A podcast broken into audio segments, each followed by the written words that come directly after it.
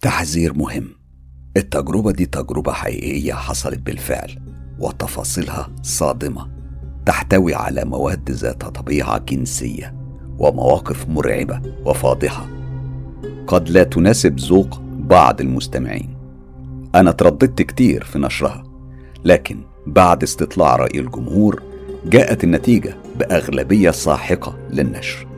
أنا قررت بعدها نشر التجربة مع التنويه لخطورة المحتوى وطبيعته التي تتضمن وبكرر مسائل حساسة وتتطرق لأمور تخص العلاقات الخاصة.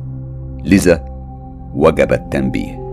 وبالطبع رجاء خاص عدم الاستماع للملف في وجود أطفال أو أي شخص تحت سن 21 سنة. لحظة واحدة. أرجوكم ما تحكموش على وهيبة قبل ما تسمعوا حكايتها كاملة. ولما تسمعوا جملة الختام قولوا كل حاجة نفسكم تقولوها.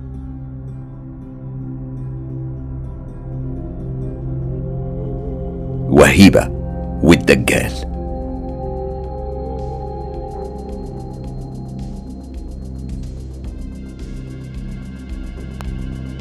بنت بتجري في غيط ذرة لفة جسمها بملاية سرير مش بتخبي على قد ما بتظهر من جسمها. بيجري وراها راجل كبير في السن يا دوب لابس كلسون وجسمه عريان. كان بيدور عليها في كل مكان. البنت بتجري وهي مش عارفة تغطي جسمها إزاي. بعد ما تخرج من غيط الذرة تفكيرها كله كان في فضيحتها اللي هتبقى بجلجل في البلد. فجأة بتقف البنت وكأنها بتشوف حاجة غريبة ظهرت قدامها من العدم وصرخت برعب ووقعت. مغمى عليها. البنت اللي في المشهد اللي بيحمل كل الرعب ده كانت أنا. أيوة أنا. والمشهد ده مش بيفارق خيالي أبدا وأعتقد إنه هينزل معايا التربة. بعد المشهد ده ماتت إنسانة واتولدت شيطانة بكل ما تحمله الكلمة من معنى. تعالوا أحكي لكم حكايتي من الأول. حكايتي بتبتدي من يوم وفاة أمي. كان عندي حوالي عشر سنين. وقتها كنت في رابعة ابتدائي. قبل وفاة أمي كانت حياتنا عادية جدا زي أي أسرة في الأرياف اللي بيكون رأس مالهم تربية البنت وتعليمها. لكن بعد وفاة أمي كل عيلة أبويا نصحوه يتجوز قبل الأربعين علشان الفتنة. وفعلا قبل ما أمي تكمل الأربعين كان أبويا متجوز. حاجة يعني في منتهى الوفاء بصراحة. مرات أبويا قعدتني من المدرسة علشان أخدمها هي وأبويا. أنا كنت بسمعهم وهم مع بعض في أوضة النوم بالليل وهي زي ما تكون عارفة إني بسمعهم. فكان لازم تاني يوم الصبح تكسر جسمي ضرب وقدام أبويا اللي كان عامل زي المسحور عليها. عمره ما قال لها عيب ولا حرام. ولا حتى فكر يقول لها دي يتيمة. أنا عشت في الهم ده سنتين لحد ما في يوم بعد سهرة جامدة من إياهم قعدت للصبح واتقال فيها كل الكلام المباح والغير مباح. ضربتني علقة. شفت فيها الموت بعينيا مش بس الموت اللي شفته اليوم ده أنا شفت حقيقتها كمان. خرج أبويا علشان يصلي الجمعة في الجامع مؤمن أوي الراجل. دخلت مرات أبويا عليا أوضتي. أنا كنت لسه نايمة. صحيت على ضربة بالمنفضة الخوص بتاعة التنفيض على ظهري.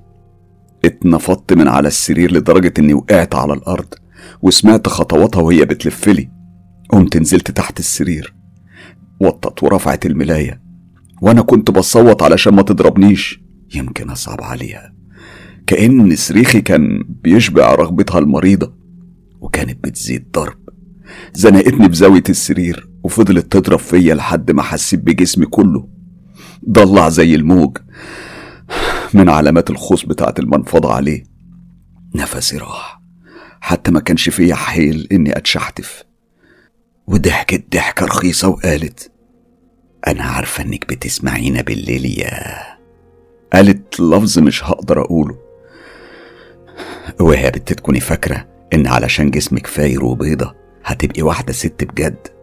انت هتفضلي خدامة تحت رجلي طول العمر.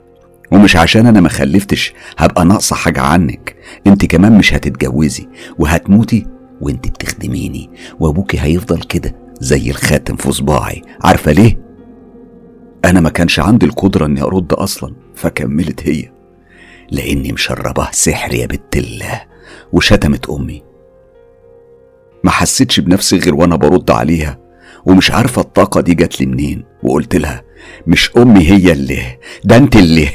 وهنا حسيت بملامحها كلها اتغيرت اتحولت لمسخ شيطاني حرفيا. قمت أجري من الرعب وخرجت على الصالة فعلا وبفتح الباب وهخرج. كانت هي خبطتني بطفاية إزاز كبيرة في دماغي. آخر حاجة حسيت بيها سائل دافي بيغرق وشي وظهري. أكيد أنتوا عرفتوا. كان دم فقت لقيت نفسي في المستشفى ومعايا جدتي ام أبويا. كانت راسي مربوطة وعرفت إني أخدت 12 غرزة طول الجرح. من اليوم ده أنا روحت على بيت ستي اللي كان بيت طوب قديم مبني بالطوب الني. بيت من دور وسطح بس. رقدت في البيت ده يومين وفي اليوم التالت كنت نايمة بعد العشاء. صحيت على صوت جاي من بره. كان زي صوت طبول. ساعتها أنا ما كنتش أعرف الفرق بين صوت الطبول وصوت الدف المميز للزار. أيوة جدتي كانت كودية زار ودي كانت أول مرة أسمع فيها الكلمة دي. أنا كنت كطفلة كنت فرحانة وتخيلت إن في فرح في الشارع. خرجت من أوضتي لقيت راجل لابس حاجة زي الخيمة كده نازلة من أول راسه لحد رجليه. بشرته سودة وشعره خشن وطويل. كان بيلف حواليا مش أقل من تمن ستات بأحجام مختلفة. الستات الضخمة منهم كانت اللي واحدة اللي ماسكة الدفوف وبتضرب عليهم النغمة المميزة. وبين كل فترة والتانية كان بيصرخ هو بكلمة مش قادر أفسرها من غرابتها. صوت الدفوف دي كانت عالية قوي وبدأت جدتي تمسك طيور كانت موجودة معاهم وتذبحها أول حاجة اندبحت كانت ديك مش هقدر أنسى جدتي وهي بترفع الديك لحد وش واحدة من الستات اللي بتلف جوه الدايرة. وبتذبحه على وشها والست دي كانت بتصوت بهستيريا. الدم على ملامحها. كان مشهد لرعب حقيقي صوت وصورة وريحة. الدم له ريحة مميزة مع ريحة الناس اللي كانوا كتير موجودين في نفس المكان. من فترة مخلية البيت ريحته زي ريحة القبر حرفيا. نقطة الدم اللي طرطشت على وش جدتي حولها لساحرة في لحظة. ودي كانت أول مرة أشوف الوجه الآخر مش لجدتي بس لا ده كان الوجه الآخر للعالم كله. كان في كائن غريب أول مرة أشوفه على الأرض. كان له صوت مقزز مميز بيزيد من شكله نفور. عرفت بعد كده إن الكائن ده كان خنزير. الخنزير ده تم فصل راسه عن جسمه تماما. وفضوا دمه في طبق غسيل كبير. كانوا بيرشوا منه بشكل عشوائي على كل اللي موجودين. في الوقت ده نزل الدم على وش الراجل اللي كان واقف في نص الدايرة.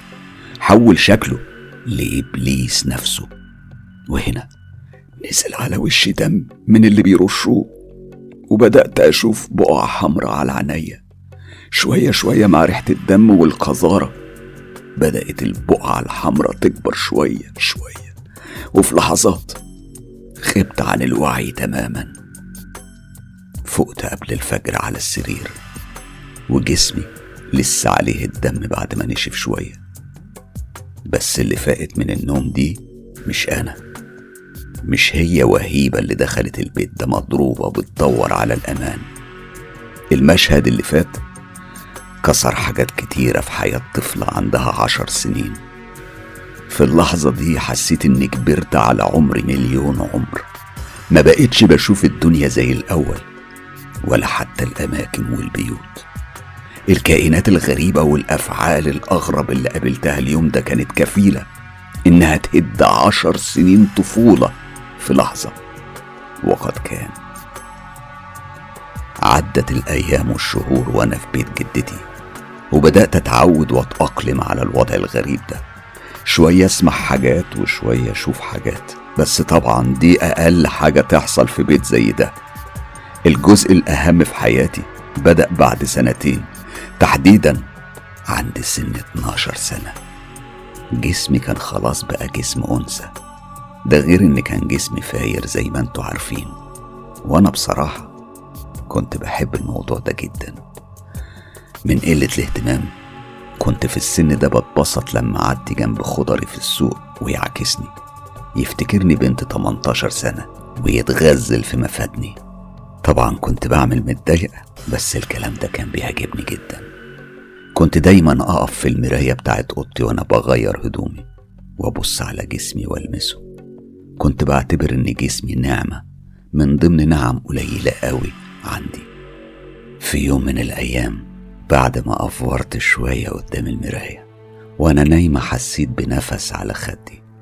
أنا ما كنتش لسه رحت في النوم علشان كده كنت متأكدة إنه حقيقي وإن ده نفس مش هوا. ثواني وحسيت بإيدين ملمسها كان خشن بيلمس رجلي من تحت عند الكعب. وشوية شوية الإيد بدأت تتحرك لفوق. أنا كنت ميتة من الرعب وبحاول أوهم نفسي إن ده هوا. بس إحساس الصوابع وهو بيلمس على الجلد ما كانش له علاقة لا من قريب ولا من بعيد بإحساس الهوا كنت مصدومة ومن الصدمة ما قدرتش أتحرك غير لما الإيد دي لمست صدري ومكان تاني حساس في نفس الوقت. كده أنا اتأكدت إن دول إيدين شخص وبتتغزل في مفاتن جسمي. وهنا أنا بصيت ورايا ما لقيتش حد خالص. صوتت وجريت على النور فتحته وسمعت جدتي جاية من بره بتقولي عملتي إيه يا خلفة القرود؟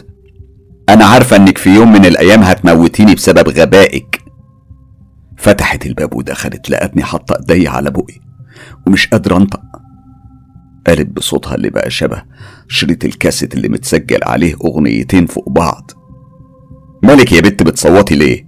ما تردي ردة المية في زورك. يا بنت الجزمة بتصوتي ليه؟ رديت وأنا لسه مصدومة مش عارفة يا ستي حسيت بحاجة بتمشي عليا. ردت جدتي برخامتها المعهودة. شوف يا أخويا كهن البنات. حاجة إيه يا بنت اللي مشيت عليك ما الأوضة فاضية أهي. بطلي كهن وتخمدي بدل ما كسر عظمك. خرجت جدتي من الأوضة وأنا خفت. خفت طبعا أرجع أنام تاني. وفضلت قاعدة على السرير ومنورة النور لحد الصبح. ورحت في النوم. تاني يوم عدى زي أي يوم بس كان في حاجة غريبة مسيطرة على عقلي وهي كمية المتعة اللي كانت مستخبية تحت الخوف والرعب اللي كنت بحسهم. أيوة ما تستغربوش كل البنات بتحس بالمتعة دي لما حد بيلمسها. وجه الليل ولقيت نفسي أوفر أكتر من اليوم اللي قبله. وبيني وبين نفسي بتمنى أحس نفس الإحساس ده تاني. آخر اليوم. طفيت النور ودخلت على السرير وأنا جوايا إحساسين بيتخانقوا. إحساس الرعب وإحساس المتعة. دخلت السرير وأنا بقول لنفسي خليها لظروفها. ما اكتبش عليكم. حاولت ألبس لبس خفيف كنوع من أنواع الإغراء. نمت وما حصلش حاجة خالص. يعني معقولة كان بيتهيألي؟ مش ممكن. طب إيه اللي حصل؟ في اليوم ده كمان ما نمتش غير بعد ما النهار طلع. كنت سهرانة طول الليل بس المرة دي من الحزن. بعد تلات أيام أنا تنسيت الموضوع. كان في حلقة زار اليوم ده وقلت هشغل نفسي وتفكيري فيها. وفعلا عملت مجهود فيها كان كبير قوي. بس ما قدرتش أنسى وكأن المجهود كان بيزود رغبتي. اليوم ده أنا دخلت السرير وأنا حقيقي تعبانة.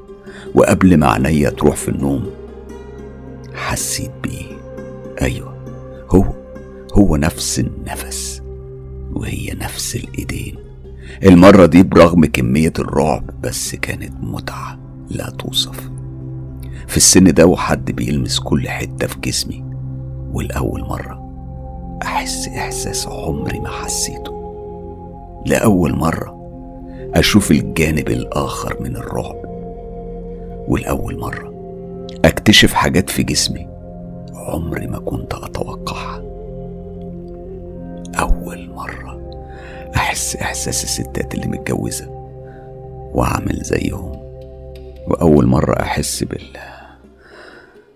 ما كنتش عارفة في البداية دي إيه. افتكرت إني عملت حاجة على نفسي بس بعد ما قمت وشغلت النور لقيتها لازجة نوعا ما مش مية. فهمت مع الوقت هي إيه طبعا. من الوقت ده أحمد بقى بيوريني ويقول لي حاجات كتير ما كنتش أعرفها. آه نسيت أقول لكم أنا سميته أحمد. مش هكتب هو أحمد مش واحد بس هو في كذا أحمد. لأني كنت بحس بأنواع مختلفة وطرق مختلفة من. واعتقد زي أي بنت في السن ده كنت يعني كانت هتحس قد إيه هي محظوظة بإنها بتقدر تعرف اللي في سنها ما بتعرفوش وبتحس بالمتعة دي. أنا بدأت أستثمر القدرات اللي أحمد كان بيوهبها لي. بقيت بقرأ الفنجان لزباين جدتي. كنت بسمع همس بكل الكلام اللي أقوله. وإيه هو المسموح؟ وإيه اللي مش مسموح؟ فضلت على كده ثلاث سنين لحد ما بقى سني خمستاشر سنة. وفي يوم مشؤوم كنت نايمة ومعايا واحد من أحمد اللي بيبقوا معايا. سمعت صوت جدتي بتنازع. مش بتنازع يعني هي تقريبا كانت بتحتضر. صوتها كان شوية بينازع وشوية كأنها عايزة تصوت مش قادرة. شوية تآوهات وشوية حشرجة. حاولت أقوم أجري أنقذها وأساعدها لكني ما قدرتش. وهنا والأول مرة بحس إن الممارسة ما كانتش بالإحساس بس الممارسة كانت بالجسد. كان في جسم قوي جدا نايم عليا منعني إني أقوم من مكاني ولسه بيعمل اللي بيعمله. وأنا خلاص مش قادرة بس للأسف اتغلب عليا وسمعت آخر نفس من أنفاس جدتي طلع بحشرجة كأنها صوت طور مذبوح بعد فترة حسيت إن أحمد أخد اللي هو عايزه فحاولت أتحرك لقيت جسمي بيتحرك عادي. جريت على أوضة جدتي فتحت النور لقيتها مبرقة في السقف اللي كان عليه بقع سودا كبيرة وكأنه محروق حالا دلوقتي. وريحة نتنة مالية الأوضة بقها كان مفتوح وأطرافها متشنجة. كأن اللي قبض روحها إبليس نفسه. مش عارفة إزاي أنا جبت القوة دي. ما كنتش متخيلة إني بقيت متماسكة كده لدرجة إني قربت منها. وسبلتها. يعني قفلت عينيها. وربطت وشها بمنديل علشان أقفل بقها. حاولت أدلك لها أطرافها يمكن تلين بس كل محاولاتي فشلت. دفنة جدتي كانت صدمة كبيرة ليا. برغم كل الناس اللي أنا كنت متخيلة إنها بتساعدهم. بس دفنها كان فاضي. مفيش غير أبويا وكم واحد من أصحابه حتى مراته ما كانتش موجودة. للأسف بعد وفاة جدتي كان لازم أرجع تاني بيت أبويا. بعد سبع سنين غياب عن الست المتجبرة اللي أبويا متجوزها. أنا تخيلت إنها ممكن تكون هديت شوية. والحياة مع أبويا هدتها بس للأسف. كانت أسوأ وأبشع من قبل كده وكأن جمالي وشكل جسمي كانوا بيجننوها. ولا ممكن علشان ما بتخلفش. بس ما افتكرش. هي بتكرهني من أول يوم جواز. الست ما بطلتش حركتها الرخيصة الحركات الرخيصة اللي كانت بتعملها كل ليلة وبقت بتعلي صوتها أكتر في العلاقة اللي كانت بتصر إنها تعملها كل يوم وأنا بسمعها. وهي مش متخيلة إني بعمل أكتر منها. مفكراني هتعذب وأروح أدور على عريس علشان أغور من وشها. بعد يومين بالظبط ضربتني علقة موت تحت مسمى إني مش بساعد في شغل البيت بالرغم ان أنا اللي بعمل كل حاجة. وأبويا طبعا كان مصدقها. وفي نفس اليوم بالليل سمعتها بتقوله جرى إيه يا محمود؟ أنت هتفضل سايب لي بنتك الشحطة دي أخدمها وأعلف فيها؟ أبويا رد بضعفه المعتاد وهو مدلدل. طب اعمل لها إيه بس يا وفاء. دي مهما كانت بنتي برضك. ضحكت هي ضحكة رخيصة شبهها. وقالت آه باين عليك. والله شكلك كده الأب المثالي. يا راجل ده انت رميتها عند أمك سبع سنين ما تعرفش عنها حاجة. دلوقتي بعد ما بقت زي الجاموسة كده بقت بنتك؟ رد كالعادة بضعف. طيب انت عايزاني اعمل إيه بس يا وفاء؟ أروح اخنقها يعني وأخلص منها وتستريحي صوتها تحول لنبرة شيطانية وقالت بلقم لا يا حبيبي بالعكس أنت تشغلها وهتساعدك على العيشة المهببة اللي إحنا عايشينها وتجيب لقمتها وتبعد عن وشي. ضحك أبويا باستنطاع وقال يا بنت الجنية حلو الحل ده. وفعلا تاني يوم أنا كنت نازلة شغل في محل ملابس داخلية حريمي عندنا في البلد. حتى لما اشتغلت اشتغلت في حاجة مش تمام. صاحب المحل قبل ما يشغلني ما كانش يعرف عني غير إني بنت محمود النجار. بس لما شافني بقى يعرف مين هي وهيبة بجد. بدل ما كان بيجي المحل كل يوم قبل ما نشطب علشان ياخد الإيراد بقى بيجي من المغرب لحد 11 بالليل. بعد تقريبا 12 يوم شغل جه صاحب المحل بحجة إنه لازم يبشر الشغل ويعرف الدنيا ماشية إزاي. كان بيحاول يلمس فيا بأي طريقة متخيل إني صغيرة ومش فاهمة. وقبل ما يخلص اليوم بعتني المخزن اللي هو أصلا كان جزء من المحل. ما اكدبش عليكم أنا كنت عارفة إنه هيجي ورايا وكنت مش عارفة الإحساس اللي أنا حاساه ده كويس ولا وحش. مش بس حسيت إن أنا عرفت لا وشفت المشهد كله قبل ما يحصل. هيدخل ورايا المخزن بحجة إنه نسى يقول لي أكمل البرهات الكبيرة اللي نقصت من المحل وهيستهبل ويحضني من ظهري وهيعرض عليا ضعف المرتب. بس رافقه. وقد كان بالنص وبالشكل والأسلوب مع شوية حركات من إيده على أماكن في جسمي. زقيته وجريت على المحل أخدت شنطتي وروحت على البيت. وكالعادة بعد أي لحظة بتعدي عليا زي دي كنت بحس بسعادة. مش عارفة ده ليه. يمكن علشان شرحت الكبيرة للموضوع ده ولا علشان مش حاسة بحنان أو احتواء. أنا مش عارفة أنا ليه كده. حاجة واحدة هي اللي كرهتني في أي علاقة من دي. في يوم وأنا نايمة حسيت بإيدين بتتحرك على جسمي. لا دي مش إيد أي أحمد من اللي بيناموا معايا. دي كانت إيد حقيقية. لحم ودم. ايد بتترعش مش من الخوف بس. دي ايد كانت بتترعش بحكم السن كمان. دي كانت ايد ابويا. من الصدمة معرفتش اعمل إيه. اصوت ولا اديله بالقلم على وشه ولا اعمل نايمة زي ما هو متخيل. في النهاية الصدمة أجبرتني على السكوت فاضطريت أعمل نفسي نايم. هو ما اكتفاش إنه يلمسني بس ده دخل إيديه من تحت هدومي. كان بيلمسني بجوع وشراهة. شيء مقزز فعلا زاد من كره ليه جبال كره. ما اكتفاش كمان بكده. هو كمان شبه قلع وكان بيلمسني من غير ما يأذيني. طبعا أنتوا فاهمين عمل إيه. بعد دقيقتين بالظبط أثبت ضعفه الجنسي بنهاية العلاقة. وإحساسي بجسمه الرفيع المتهالك وهو بيتنفض.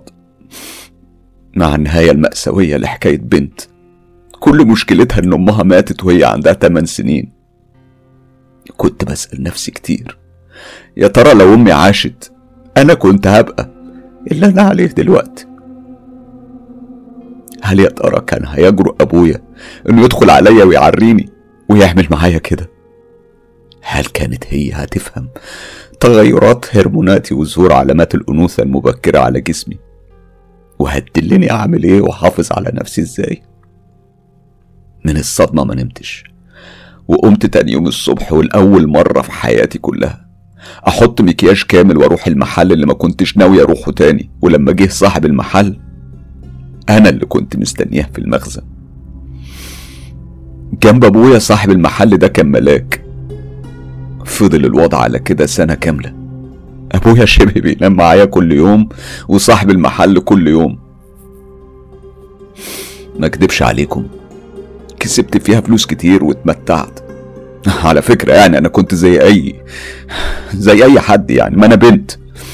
بس زاد كرهي لأبويا اللي ما كنتش بطيق ريحته حتى في المكان اللي أنا فيه. في يوم ظهر في المنطقة شاب شكله مهندم وابن ناس وكان بيوضب محل كان واضح إنه هيفتح حلاق. فعلا أشرف كان حلاق رجالي. إعجابه بيا كان واضح عليه من أول لحظة. وقبل ما يكمل تلات أيام في المنطقة كان متقدم لي. أبويا حاول يعجزه كتير في طلبات الجواز بس أشرف كان شاريني وبيحبني بجد. وساعتها قلت بس خلاص حياتي اللي فاتت دي كلها هرميها في الزبالة. وهبقى ست نظيفة وشريفة وبتحب جوزها. وهخلص ليه؟ هو وبس. لا في صاحب محل ولا أحمد ولا أي حد. جربت الحياة النظيفة لأول مرة. لا سحر ولا زار ولا قراية فنجان ولا أي حاجة من النوع ده. والأول مرة بجرب طعم إني أكون ست ملك واحد بس. برغم إن أشرف في الموضوع يعني يا ما, ما كانش قد كده. أنا كنت موافقة وراضية وبحبه. ومش فارق معايا أي حاجة. أنا مش رخيصة يا جماعة أنا بس كنت عايزة فرصة. فرصة واحدة. أبقى ست بجد. أحس بالأسرة والأمان والحب. خلفت ابني الأولاني بعد سنة أولى جواز. كان عمري ساعتها 17 سنة. وبعد سنتين خلفت بنتي اللي كملت حياتي سعادة. وكنت شايفة إن هي دي الحياة المثالية. بعد فترة سنتين من الجواز حسيت بأشرف بيتغير. بقى مهمل بشكل كبير في شغله وبيته كمان. ما اكدبش عليكم قعدت فترة طويلة مكتفية بحب عيالي. وكل سنة كان بيزيد حال أشرف سوء. بدأ يشرب حشيش والحشيش اتحول لمخدرات. وباع المحل. وقعد في البيت في نفس السنة اللي كان كريم هيدخل فيها المدرسة. أشرف أهمل كل حاجة لدرجة إنه ما كانش ناوي يدخل كريم المدرسة أصلا. كان عايز يعلمه صنعة ويشتغل صبي ويجيب فلوس. وما كانش فيه غير حل واحد وهو إن أنا اللي أنزل أشتغل. أنا فعلا نزلت اشتغلت في محل كوافير. كانت علاقتي بصاحبة المحل كويسة جدا لأني كنت بقرأ لها كل يوم الفنجان. ومع تحقيق كلامي ومع كل الزباين يعني صيتي سمع وبقت في زباين بتيجي مخصوص عشان أقرأ لهم الفنجان. ما اكدبش عليكم فلوس المحل كانت قليلة جدا. يعني يا دوب كنت بقدر أدخل العيال المدرسة وأصرف على البيت أكل وشرب. لما كان كريم أو مي بيتعبوا أو محتاجين يروحوا للدكتور كانت بتبقى مشكلة كبيرة. كان لازم أستلف علشان أعالجهم. لحد ما في يوم دخلت عندنا مرات أغنى واحد في البلد. تهاني مرات الحاج غانم صاحب السرايا. أيوه البلد كانت بتقول على بيت الحاج غانم اللي على طرف البلد السرايا. هو كان علم من أعلام البلد. تهاني دي كانت مراته التانية اللي كانت تقريبا أكبر مني في السن بحوالي خمس سنين بس. هو كان معدي الخمسين سنة. أول ما دخلت المحل قالت فين وهيبة؟ كنت أنا شغالة مع زبونة قديمة عندنا فلوسها مش كتير بس كان ليها دلال علينا. وردت صاحبة المحل أهلا بيكي يا ست تهاني اتفضلي اقعدي أنا بنفسي اللي هشتغل معاكي. بصت لها تهاني بقرف وقالت لها بقولك فين اللي اسمها وهيبة؟ هنا ندهت عليا وردة صاحبة المحل وقالت لي سيبي اللي في ايديك يا وهيبة وتعالي تعالي شوفي مدام تهاني عايزة إيه. أنا استأذنت من الست اللي كنت شغالة معاها ورحت لها وقلت لها بترقب تحت أمرك. تهاني قالت لي ما تقوليش كده. ده أنت حبيبتي. أنا ما أكدبش عليكي علشان أنا مش جاي علشان حد يعمل لي حاجة. أنا جاي علشان تشوفي لي الفنجان. أنا ابتسمت بود لأني عارفة إن الست دي هتبقى هي كلمة السر اللي هتغير حياتي. وقلت لها من عيني أنت تأمري رحت عملت لها فنجان القهوة وبعد ما شربت الفنجان قلبته كالعادة وبعد كام ثانية رجعت عدلته وقلت لها كل كلمة قالها لي أحمد. ظهر الانبهار على وش تهاني وقالت لي بقولك إيه يا حلوة أنا عايزة أعرف اوصلك إزاي اوصلك بعيد عن هنا؟ أنا هحتاجك كتير الفترة اللي جاية. وطلعت من شنطتها 500 جنيه وادتهم لي. ساعتها أنا حسيت إني خلاص بدأت أمشي في الطريق الصحيح. أيوه هو ده الشغل اللي هيعيشني أنا وولادي كويس. على طول اديتها رقم تليفوني بدون تردد وأنا مبتسمة ابتسامة ساذجة على وشي. مش مصدقة اللي حصل. اليوم ده جبت طلبات كتير للبيت وأنا مروحة وفرخه مشويه للعيال. دخلت الشقة لقيت أشرف مولع سيجاره حشيش وكالعادة بيتفرج على التلفزيون. زيه زي أي ست بيت شاطرة. أول ما شاف الطلبات اللي شايلاها قال الله أكبر واضح إنك اتحينتي النهارده يا بنت كويس. ما تجيبي بقى أي حاجة علشان جوزك خرمان ومقشفر برغم كل اللي فات من ذل وقرف. بسبب أشرف بس دي أول مرة كنت أحس قد إيه هو نطع لقيت نفسي بقول له ده بعيد عن شنبك يا ذكر أنا هدفع فلوس المدرسة بتاعت العيال. أنا شغال علشان أصرف على عيالي وبالمرة أأكلكوا. مش مشكلة إنما هصرف على كيفك كمان. ده اللي مش هيحصل. مش عارفة ليه. وإزاي حس إنه راجل في اللحظة دي وضربني قلم؟ وقع كل الطلبات اللي في إيديا بما فيهم الأكل ومسك شنطتي وأخد منها كل الفلوس بالعافية وبعدين رماها في وشي وقال لي ابقي هاتي غيرهم. حسيت بدم بيغلي وحاولت أضربه بس هو كان أقوى مني وضربني ضرب شوارع. ضرب واحد بيتخانق مع بلطجي في الشارع. وشي ورم وحوالين عينيا ازرق ما فكرتش كتير قبل ما أسيب البيت وأخد العيال وأمشي. أنا أصلا لو فضلت هنا العيال لا هتتعلم ولا حتى هتاكل.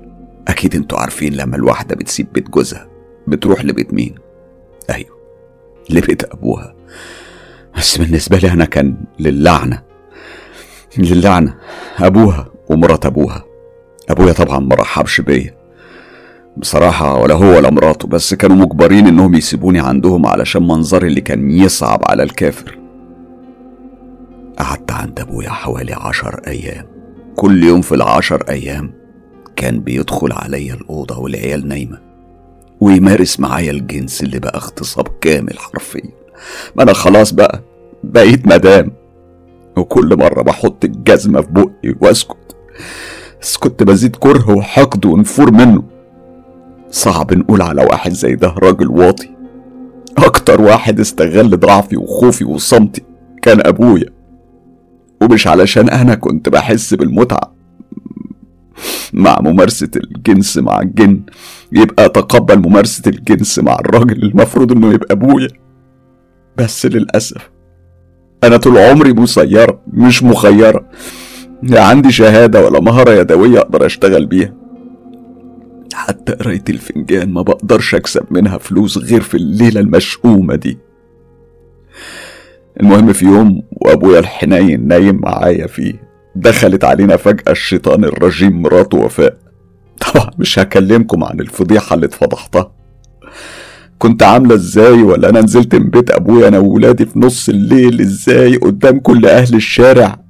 اللي بيشوفوا الست اللي كانت بتنام مع أبوها. ونظرات الاحتكار اللي كانت باينة حتى في كلاب الشوارع. ما طولش عليكم. ما كانش عندي غير مين. أيوه. بيت جوزي. ما هي الست لما بتنطرد من بيت أبوها بتروح فين؟ تروح بيت جوزها. لما فتحت باب الشقة ودخلت سمعت أصوات مش تمام. صوت ممارسة.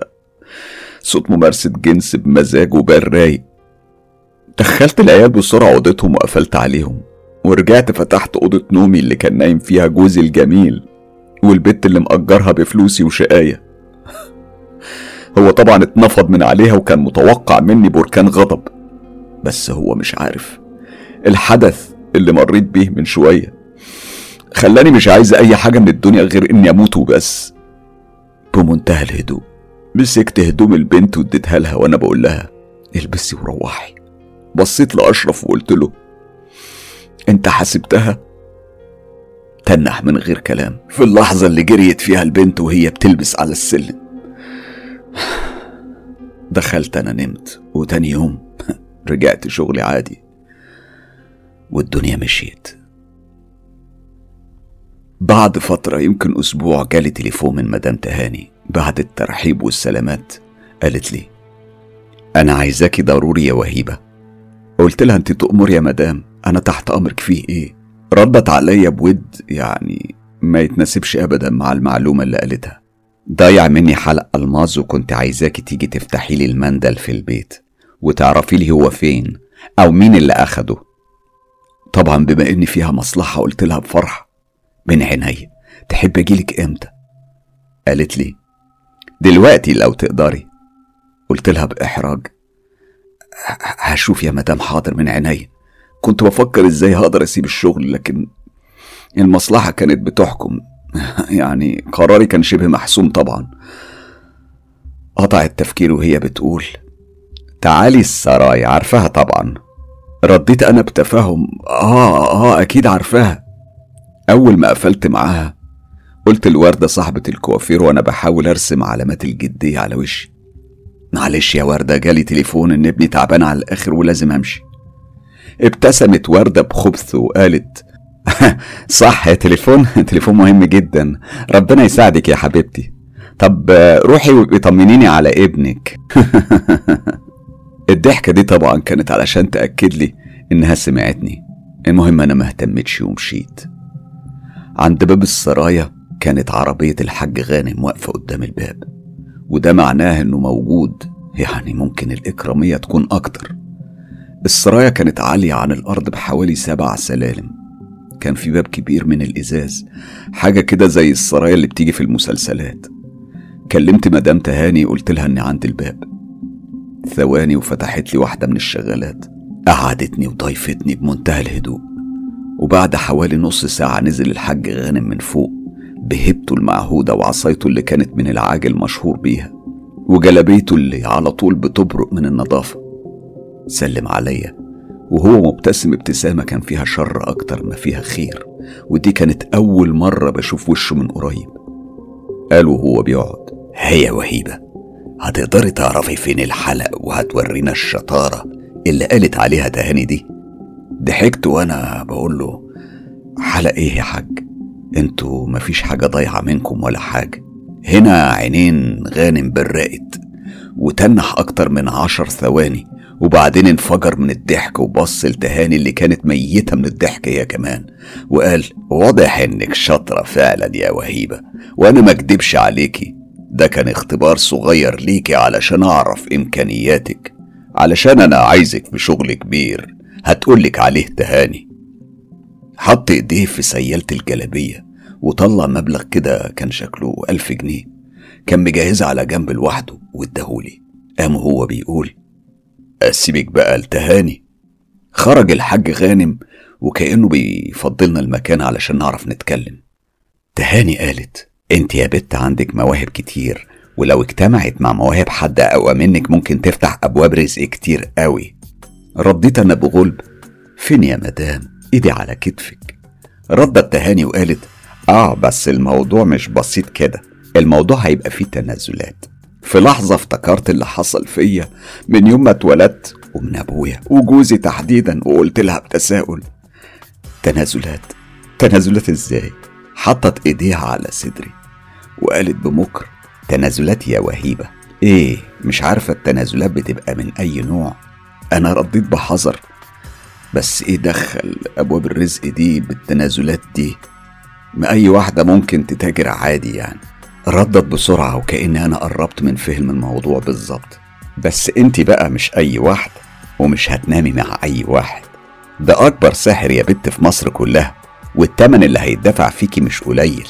وهتستفيدي كمان من كل حاجة هتتعمل على جسمك.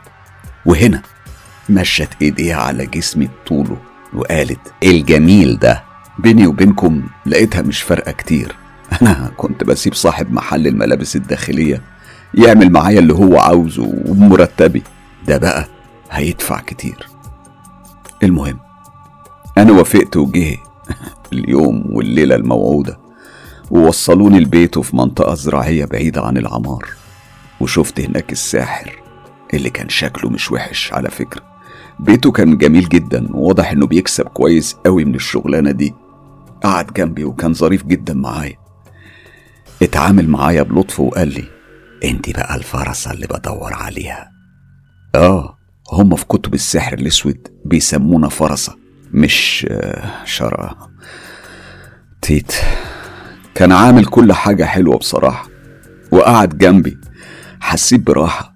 اتكلمنا شوية وتعرفنا على بعض وفجأة وأنا بصة في عينيه حسيت إنها بتوسع قوي. لحد ما بقى نني عينيها قد الأوضة كلها. وهنا أغمى عليا. أعتقد فقت بعد ساعات من قوة الألم اللي بحس بيها. لقيت خمسة أو ست رجالة بيمارسوا معايا ال... وأنا مغمى عليا. فضلت أصرخ وأزق فيهم وقدرت بالعافية أخطف بلاية السرير اللي كانت اتشالت من كتر الحركة عليها وألف جسمي بيها وأهرب منهم. طلعت أجري في الغطاء مع شروق الشمس. ومن كتر الخوف أغمى عليا تاني.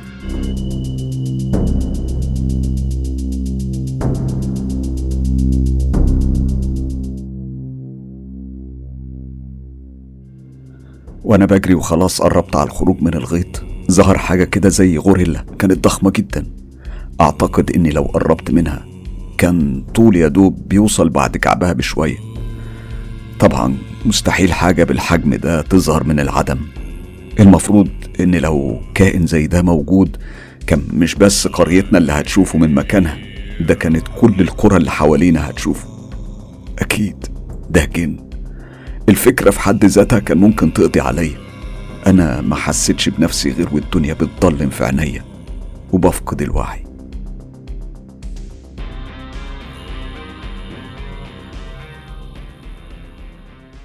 فقت بعد فترة. لقيت نفسي قاعدة قدام الساحر من غير هدوم وكأن اللي حصل ده كله كان حلم أنا الوهلة فرحت إن الكابوس ده مش حقيقي لكن جسمي اللي كان بيوجعني من كل حتة فيه ده سببه إيه؟ والملاية اللي كان كلها طين دي حصل فيها كده إزاي؟ رجلي اللي متعورة والطين اللي على رجلي ده جه منين؟ قطع كل كلامي اللي ما قلتهوش عاكف وقال وهو مبتسم ابتسامة سخيفة لا ما كانش حلم. كل اللي حصل معاكي حقيقي والرجالة واقفة بره والباب قدامك مفتوح. لو عايزة تخرجي أنا مش هضغط عليكي. بس مش هتعرفي تخرجي من هنا غير بعد ما نتفق. وأنا متأكد إننا هنتفق. عملت أقل حاجة ممكن تتعمل ساعتها. تفيت في وشه وقمت أجري ناحية الباب. وقبل ما أوصل اختفى الباب تماما من قدامي وظهرت مكانه حيطة مصمتة لاحظت بطرف عينيا حاجة بتظهر في الجدار اللي على يميني. بصيت عليه لقيته الباب طلعت أجري عليه تاني. اختفى وظهر ورايا. وأنا كل ما كان يظهر في مكان كنت أجري عليه. وعاكف صوت ضحكته بيعلى أكتر وأكتر. وأنا بعيط بنهنه بدأ يتكلم عاكف وقال لي مش هتقدري تخرجي غير لما أذن لك. ومع ذلك أنا كنت لسه بحاول. ضحك تاني بس بطريقة أرخم وقال لي صدقيني خدامي قافلين كل حاجة إذا كان هنا ولا حتى بره. المارد اللي شفتيه بره ده من خدامي. أنا بصيت ناحيته وأنا لسه بجري على الباب على أمل إني ألحق في مرة قبل ما يختفي وتفيت عليه تاني. على فكرة كل اللي عملناه أنا والرجالة معاكي اتصور. عايزاني أزيع قولي لي زيع دي كانت آخر جملة قالها عاكف. ومعاها أنا اتسمرت في مكاني وحسيت إن قلبي هيتخلع من مكانه من كتر الخوف المخلوط بغضب الدنيا كلها. كله كان مخلوط بكره غير عادي للكون باللي فيه. أنا فرغت إحساسي كله بصوات وأنا بقول له بانهيار. أنت عايز مني إيه؟ أنت شيطان؟ ضحك كالعادة بسماجة وقال لي رابعة العدوية بتتكلم يا بت. انت ناسية يا بت انك شر ولا بلاش. انت ناسية انك فرسة. أنا ما عملتش غير اللي كنت عارفة انك جاية تعمليه. أعصابي ما استحملتش فتنيت رجليا وقعدت على الأرض من الصدمة وأنا بقول له بضعف. أيوه أنا كنت جاية لك أنت لوحدك وعلى أساس إنه شغل. أنا محتاجة الفلوس ومفيش قدامي سكة غير دي. واللي عمل كده مرة علشان كان ملطوش لازم يعمله علشان الألف جنيه. وفي الآخر كله علشان أربي عيالي. اسمعي يا وهيبة اللي عملته ده كان لابد منه. أنا يا بت هسلمك رقبتي ورقبة ناس كتير مهمة. مش في البلد بس لأ ده في كلها. فلازم يا بت لازم أحمي نفسي منك. رديت عليه وأنا ببكي بشدة وقلت له يبقى تاخد رأيي في حاجة زي كده من الأول. وأنا ليا الحق إني أقبل أو أرفض. التصرف اللي أنت عملته معايا ده ما يعملهوش غير حيوان. قام عاكف من مكانه ومشى لحد عندي بهدوء وقعد جنبي على الأرض شدني من شعري واتك على أسنانه وقال دي آخر مرة هسمح لك فيها إنك تغلطي فيا. عارفة لو الموضوع ده اتكرر تاني أنت هتتمني الموت ومش هتلاقيه. مش أنت وبس أنت وعيالك. زقني وهو بيقوم من جنبي. ومسك هدومي وحدفها في وشي وقال لي يلا غوري من هنا. وخلي بالك انت ما عندكيش وقت طويل علشان تاخدي القرار. إحنا عندنا شغل كتير ولازم نخلصه. قمت لبست هدومي وأنا جسمي متكسر من المجهود. كنت بتشحتف. وبعد ما خلصت قرب مني. واداني كمان ألف جنيه وقال لي بود يا بت. يا بت أنا عايز أخدمك وأنقلك نقلة جبارة أنت وعيالك. يا بت أنت متخيلة؟ مفيش فرص غيرك. دول مالين السوق. لو أنت مش واخدة بالك يعني. وأجمد ما فيهم ب 200 جنيه. بس أنا أنا عايزك أنت تحديدا يا عبيطة. أنا وأنت ممكن نعمل حاجات صعب كتير على غيرك يعملها معايا. الموضوع مش سهل ومش أي حد ينفع. فكري كويس وأنا وعدك هأكلك الشهد. ودي آخر مرة هيحصل معاكي اللي حصل ده. مشيت أنا من غير ما أرد عليه. جوايا كانت نار قايده من ناحية تهاني وجوزها. أنا حاسة إني لو روحت البيت كده الناس كلها هتعرف من مشيتي إني كنت بعمل حاجة مش مظبوطة. رحت على الكوافير وأول ما دخلت على وردة حاولت إن أنا أمشي طبيعي بس طبعا كان واضح إني مش كويس. شهقت وردة وهي بتخبط على صدرها بطريقة مسرحية مصطنعة. وقالت لي يا لهوي مالك يا وهيبة انت يا بنت حصل معاكي إيه؟ وهنا رجع لي الصوت اللي بسمعه اللي كان هربان من ساعة ما دخلت بيت عاكف. وقال لي خلي بالك هي عارفة إن اللي حصل معاكي حاجة مش تمام. بصيت في عين وردة وفهمت إنها بصت واحدة ست فاهمة مش عبيطة. قلت لها وأنا بحاول أمثل المفاجأة وقلت لها وأنا بحط إيدي على بقها. بس بس اسكتي يا وردة. أحكي لك بس استري عليا ربنا يكرمك. قالت بخبث قولي يا بنتي أنا سترك وغطاكي. قلت لها وأنا مضطر ألف حكاية.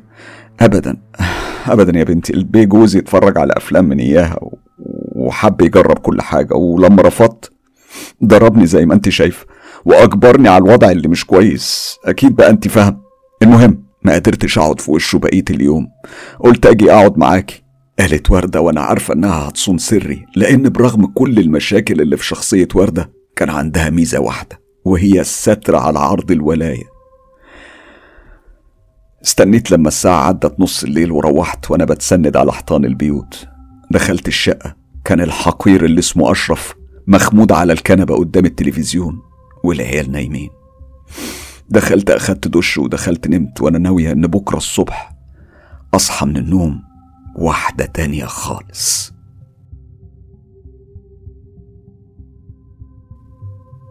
الصبح أنا قمت ولبست أحسن لبس عندي ورحت على السرايا من غير إذن ولا ميعاد. فتحت لي الخدامة سبتها ودخلت من غير كلام وهي بتقول لي رايحة فين يا ست؟ قلت لها بصيغة أمر فين ستك يا بت؟ قالت بطريقة آلية وكأنها متعودة على كده. الست نايمة ومنع أي حد يصحيه. مسكت البت من هدومها وشدتها عليا وقلت لها اسمعي لو ما صحيتيهاش هديكي أنا علقة أموتك فيها وهطلع أجيبها فوق من شعرها. اشتري نفسك وروحي صحيها. البت اترعبت. حسيت بجسمها وهو بيترعش بين إيديا وقالت حاضر حاضر. سبتها تروح تنادي الحقيرة اللي اسمها تهاني. وقعدت أنا حطيت رجل على رجل علشان تعرف إنها أقل من المقام اللي كنت حطاها فيه. نزلت تهاني جاري من على السلم. واضح إن البت وصلت لها الرسالة كويس. وواضح كمان إنها خايفة من الفضيحة علشان البنت كانت نازلة وراها واخدت بعضها وخرجت على الشارع على طول. ابتسمت تهاني ابتسامة صفرة وقالت بخبث متشيكة كده تبقي قبلتي العرض. ده تقريبا كانت آخر حاجة قالتها لأني قمت جبتها من شعرها وأنا بقول لها قبلت إيه يا فجر يا بنت الكلب؟ أنت وجوزك اللي طلع قرني أنتوا مفكريني إيه؟ الغريبة إنها ضحكت ضحكة رخيصة وقالت مفكرينك كده علشان انت كده يا بت وما ترسميش الشرف عليا ومتفقة معايا على كل حاجة. إيه جاية تحسسينك إنك كنت مش في وعيك مثلا؟ بصراحة رد فعلها فاجئني فرديت عليها بس مش بنفس القوة وقلت بعتني يتعمل عليا حفلة يا رخيصة. ردت تهاني ببساطة وكأن الموضوع عادي. يا بنتي اهدي اهدي ده إجراء كان لابد منه. وقالت نفس الجملة اللي قالها عاكف. أنت متخيلة راجل زي ده هيسلم رقبته البت أجرة من غير ضمانات؟ ده أنت غلبانة قوي. بدأت إيدي تتفك عنها شوية شوية وهي بتقول أنت فاكرة نفسك مين؟ بنت؟ غير أي بنت؟ بنات انضف منك وأجمل منك اتعامل معاهم كده. اوعي يا بنت تكوني فكراني بنت هانم ولا بنت بيه.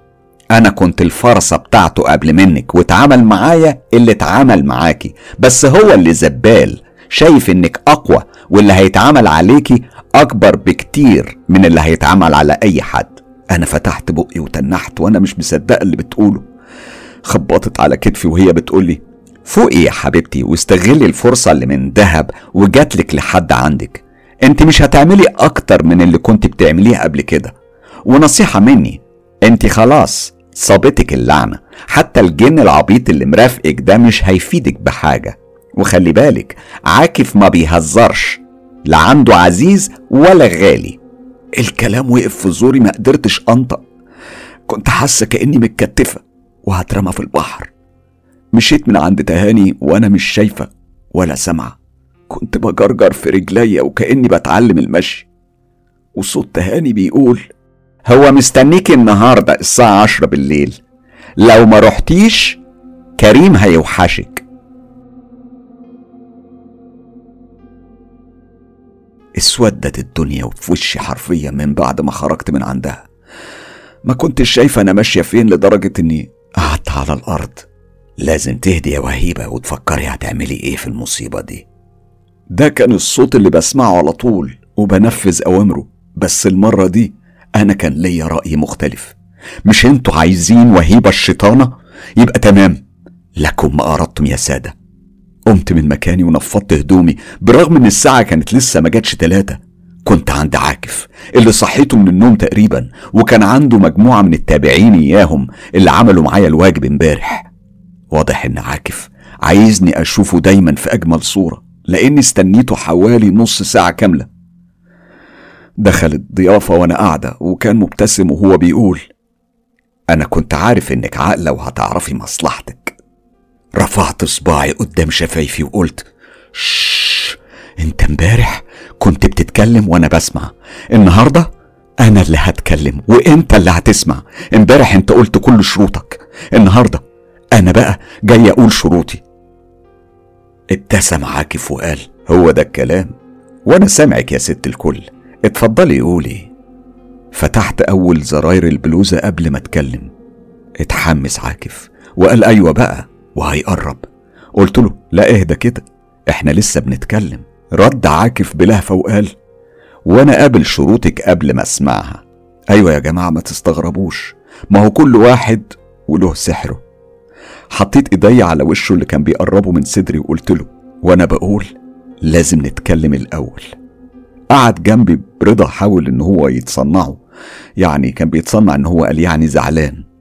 وقال ها يا ستي قول اللي عندك. قلت له تمشي الكلاب اللي عندك دول كلهم. رد عليا باستخفاف وقال مستحيل. انت مش فاهمة دول بيعملوا إيه. يا بت دول اللي بيروحوا الترب ويحطوا الأعمال في بق الميتين واللي بيجيب عظمهم واللي يخطف الكلاب السودة من الشوارع وفي منهم اللي بيذبح قربان. سواء بقى حيوان أو بشري. ما كدبش عليكم. لقيت عنده حق من أول ما بدأ الكلام. قلت له طيب نقسم البلد نصين. اليوم اللي هاجي فيه هنا ما شفتش وش واحد فيهم هنا ابدا. حرك عاكف راسه بالموافقة وقال دي مقدور عليها. طب والشرط التاني؟ الشرط التاني هتعملي شغل شخصي ليا أنا من غير ما تسأل ليه والمين. ابتسم. وهز راسه بالموافقة وهو بيقول أنا عارف ليه والمين من غير ما أسأل. قلت له الشرط التالت كل الشغل اللي هيتعمل عليا أتعلمه مهما كانت صعوبته وأنا اللي أخلصه كله من الألف للياء. وهنا لمعت عينين عاكف وقال ده أنت شيطانه يا بت شيطانه بنت شياطين. رديت عليه وقلت له أنا شيطانه بنت عاكف. لأن ميلاد الشيطانه كان على إيدك. أنا حسيت إنه فرح بالجملة وقال ماشي. أنا موافق بس هل يا ترى أنت هتقدري تنفذي كلامك؟ قلت له بسرعة وأنا مثبتة عينيا في عينيه. جربني. قام قايل بصوت عالي وإحنا على نفس الوضع. رجالة روحوا. النهارده أجازة ليكم كلكم. وفعلا. في لحظات سمعت أشباه الرجال دول وهم بيشكروه وبيمشوا كلهم. أول ما الباب اتقفل عاكف شبه اتهجم عليا بس المرة دي برضايا. وإحنا مع بعض سألته وأنا بضحك المرة دي شغل ولا جدعنة ضحك وقال لي جدعنة الشغل ده ما ينفعش غير في أوقات محددة هبقى أقولك عليها وبالليل هتشوفي الشغل الحقيقي. خلصنا واتكلمنا وضحكنا وأكلنا. وكان اليوم حلو. شيء محزن لما يكون ساحر أنضف من جوزي وأبويا. وممكن كمان يكون أحن عليا منهم. المهم كان كل ما الليل يدخل المكان اللي شبه معزول وسط الغيطان بيزيد كآبة. وكل ما الشمس بتغيب بحس إن البيت اللي بيبعده وقلبي بينقبض. دخلنا أوضة النوم علشان نستعد للشغل. واضح إن الأوضة مجهزة بكل حاجة كان فيها مجمرة وفيها بخور من أنواع كتير. أنا طبعا ما كنتش عارفاها بس عرفتها بعد كده. كويس قوي اللي منها على شكل بلوري واللي منها على شكل حبوب واللي منها مطحون زي التراب واللي منها على هيئة خشب. كان في شمع كتير في أركان الأوضة وكان في نجمة خماسية على الأرض وجواها صورة البنت شابة. شكلها كان جميل ولفة شعر بني فاتح وفيها شمع على الأطراف الخمسة للنجمة والمجمرة في نصها جنب الصورة والشعر وفيه قماشة لونها سماوي جنبهم. الأوضة دي كأنها مش في نفس البيت كأنها في مكان وزمان تاني وأكيد المكان ده هو الجحيم نفسه. المشهد تعدى الرعب بكتير مشهد له هيبة بتقبض الروح. دخل عاكف فتح درج الكومودينو وطلع ولاعة وبدأ يولع الشمع كله اللي في الأوضة. وبعدين قال لي يلا اقلعي هدومك كلها.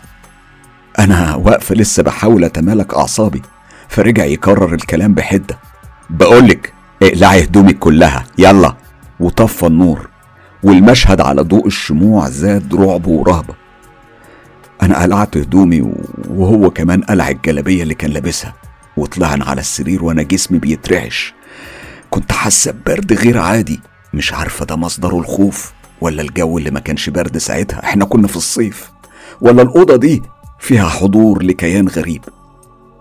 أنا خدت الوضع اللي هو طلبه. وهنا قال عاكف بجدية. مش عادية المرة دي. كانت أول مرة أشوفها على وشه. إن هو يبقى جد قوي كده. يمكن من يوم ما عرفته. حتى في اليوم المشؤوم بتاع امبارح. وهيبة هتغمضي عينيكي. ما تفتحيهمش مهما كانت الأسباب سواء بقى حسيتي أو سمعتي حاجة أو حتى البيت اتهد. لو فتحتي عينيكي والعلاقة دي أنا مش مسؤول. موتك هيكون حتمي من اللي هتشوفيه. أعتقد كلامي واضح. لو عايزة تشوفي عيالك تاني أتمنى تكوني استوعبتيه. قلت له بهلع. هو في إيه يا عاكف؟ أنت هتعمل إيه؟ رد عاكف بغموض. مش أنا اللي هعمل ومش مسموح لك تعرفي أكتر من كده. إحنا اتفقنا وإنت لسه في أول حاجة وأعصابك عاملة كده أمال بعد كده هتعملي إيه؟ يا قطة. غمضت عينيا وقلت له طيب يلا أنا جاهزة. أنا كل اللي هقدر أوصفه هو شعوري لأن أنا ما شفتش حاجة. أنا أكيد طبعا ما فتحتش. في البداية كان اللي معايا عاكف وجسم عاكف. لكن مع الوقت حسيت بجسم عاكف بيتغير بشكل بطيء شكل ملحوظ لكن ببطء. أتمنى تكونوا فاهميني علشان أنا مش هقدر أوضح أكتر من كده. مش بس مش بس جسمه اللي كان بيتغير صوته كمان بقى قوي وخشن. تقدروا تقولوا إن صوته بقى ضخم صوته بقى صعب. عينيا وهي مغمضة كانت حاسة بالتراقص بتاع نور الشمع وهي بترسم ظل عاكف على وشي. الظل ده كان بيكبر. أنا حسيت بالظل بيكبر قوي. وظهرت حاجة كده زي عين بتشع أحمر. وشوية كان في أصوات كتير متداخلة. بس الأصوات دي مش آدمية بالمرة. الموضوع ده استمر أكتر من نص ساعة. أنا كنت بتألم بشدة ومش قادر أنطق لحد ما في لحظة حسيت إن الموضوع خلاص ده هينتهي. وحسيت بحاجة على بطني.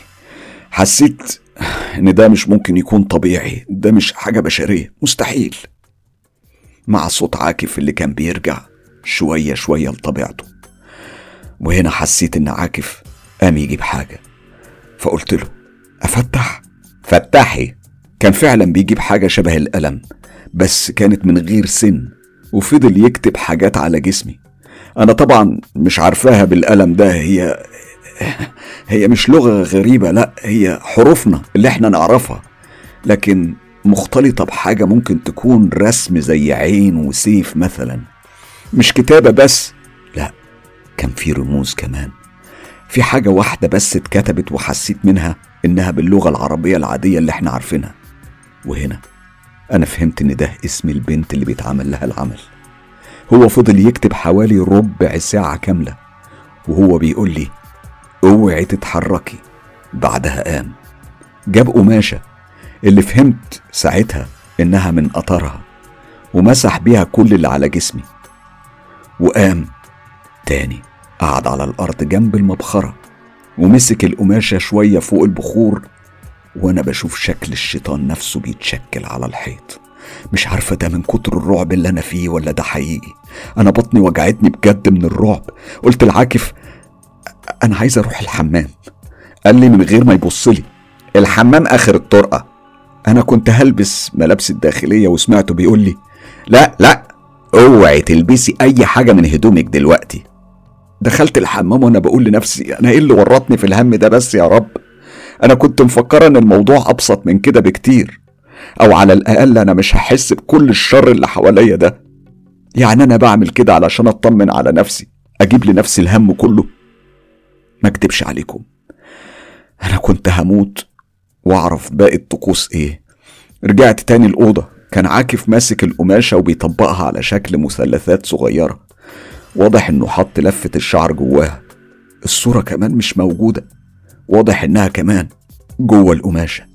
لفها كويس جدا وخيطها على طريقة الحجاب بتاع زمان. وقال لي استعدي بقى علشان تكملي شغلك اللي اخترتيه. قلت له باستنكار آه, آه شغل اللي هو إيه يعني؟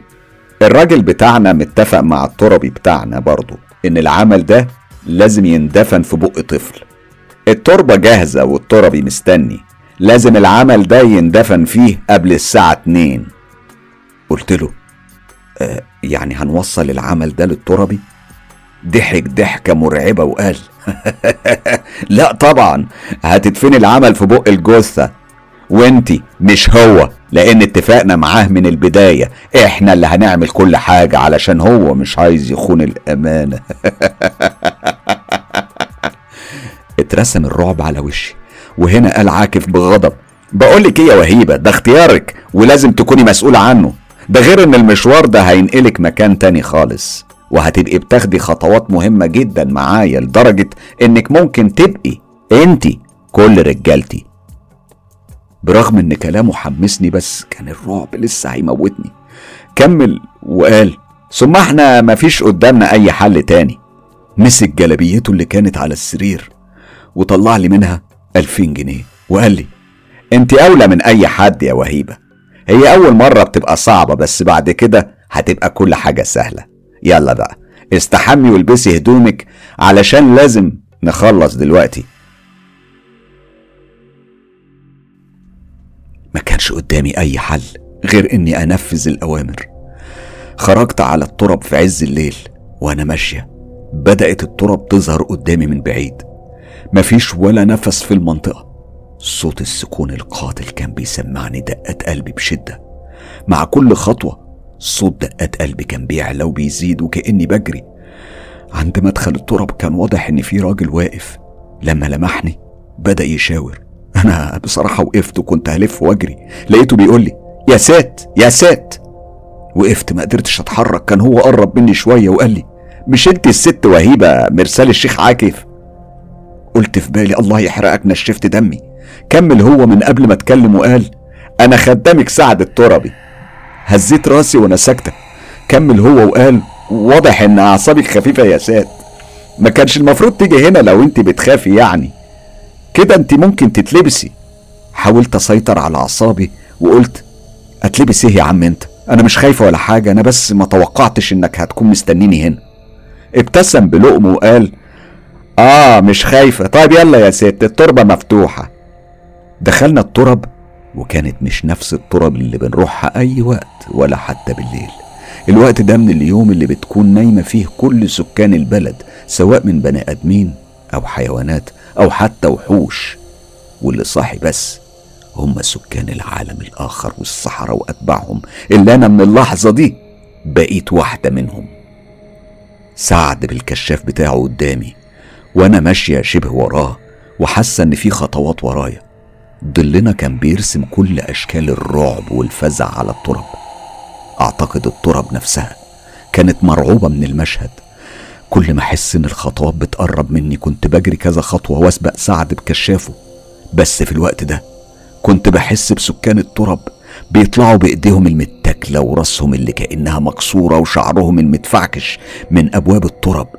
كنت بخاف وأرجع كم خطوة تاني لورا.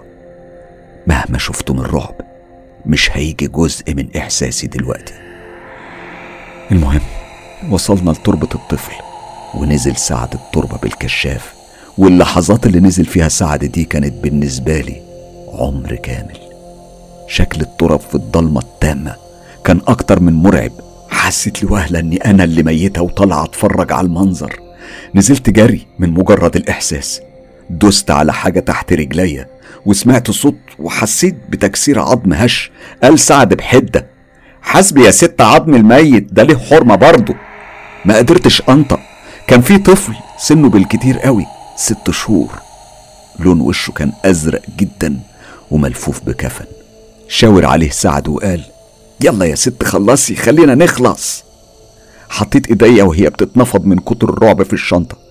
ومسكت العمل طلعته لسعد وأنا بمد إيديا بالعمل في اللحظة اللي هو فيها قال لا يا ست أنا مش متفق مع الشيخ عاكف على كده. أنتوا اللي هتعملوا كل حاجة. أنا راجل بخاف ربنا. قلت له وأنا بتلجلج. طيب يا سعد أنا هديك ألف جنيه مني بس حط أنت العمل. رد سعد وقال حد الله بيني وبين الحرام. قلت له أنا بحدة وأنت بتعمل إيه دلوقتي؟ بتصلي الفجر. قال هو ببساطة لا بس اللي بتعملوه ده هتعملوه بيا أو من غيري. يبقى أنا استفيد احسن. نزلت على ركبتي وفتحت بق الطفل اللي طلع منه ريحة خلتني كنت هرجع. وحطيت بطرف صوابعي العمل في بقه. وقال سعد لا يا ست العمل كده يقع. دخلي العمل كويس في بق الواد. زقيت العمل بصباعي وفجأة الطفل عض صباعي. فضلت اصوت لحد ما نفسي راح وسعد كان بيقول كلام أنا ما كنتش سامع منه حاجة. لحد ما خلصت لقيته بيقول لي لازم تفتحي بقه بإيديك التانية. طبيعي إسنانه تقفل لما تسيبي بقه. خلصت المأساة دي وطلعنا من تحت. وصلني سعد لحد مدخل الترب وسابني وأنا براجع كل لحظة في دماغي لحد ما روحت. وكالعادة كانوا كلهم نايمين. حطيت جسمي على السرير ومعرفش أنا نمت إزاي. وكل عينيا ما اتغمض كنت بشوف الطفل وهو بيقول لي بصوت حد كبير وقوي ليه تنجسي قبري يا حقيرة؟ الانتقام منك هيبقى عظيم. أفوق من النوم وأحاول أقنع نفسي إني لما أنام تاني مش هشوفه. بس كنت بشوفه في كل مرة مرة وهو بيجري ورايا ومرة هو بيرجع في بقي ديدان وأحلام تانية كتير مرعبة. تاني يوم كنت بفكر في الانتقام من أكتر ناس شر في حياتي. البداية كانت هتبقى عند واحدة أنا بعتبرها السبب الرئيسي في اللي أنا وصلت له ده عند مرات أبويا. أنا عندي صور ليها بس فيها مشكلة كبيرة إن ما عنديش حاجة من أثرها ولا شعرها. بالنسبة لي الحل كان موجود بس يا ترى هينفع؟ البت جارتنا في بيت أبويا كانت حبيبتي قوي. وكانت عارفة قد إيه أنا مظلومة وإني مجني عليا. هي شغالة في مصنع ملابس جنبنا هنا وكان سهل عليا إني أوصل لها. أنا ما ضيعتش وقت ورحت على هناك على طول. دخلت لها المصنع وسلمت عليها وبستني. وأنا فهمتها إن مفيش حاجة حصلت بيني وبين أبويا وإن الولية دي عملت كده علشان أنا ما كنتش عايزة أرجع لجوزي وهي ما كانتش عايزاني في البيت. المهم منال علشان كانت صاحبتي صدقتني. أنا بكيت مش بتمثيل على فكرة. فمنال قالت لي طيب أنا أقدر أعمل لك إيه يا وهيبة؟ تحب أكلم ابوكي قلت لها لا اوعي بس بصراحة أنا ممكن أعمل لمرات أبويا عمل يخليها تهدى عليا وعليه شوية وأقدر ساعتها أرجع تاني أشوف أبويا. علشان بصراحة هو وحشني قوي وحشني موت. قالت منال بقلق مش عارفة برضه هفيدك في إيه يا وهيبة وأنا ما أقدرش أتسبب في أذى لحد انت فاهمة؟ قلت لها أنا بود الصحاب. يا منال يا منال انت بتساعديني. ده انت حبيبتي وأنا أنا عمري ما هأذيها. على العموم أنا هديك الألف جنيه ولو اديتيهم لمرات أبويا نفسها دي هي اللي ممكن تسيب لي الشقة.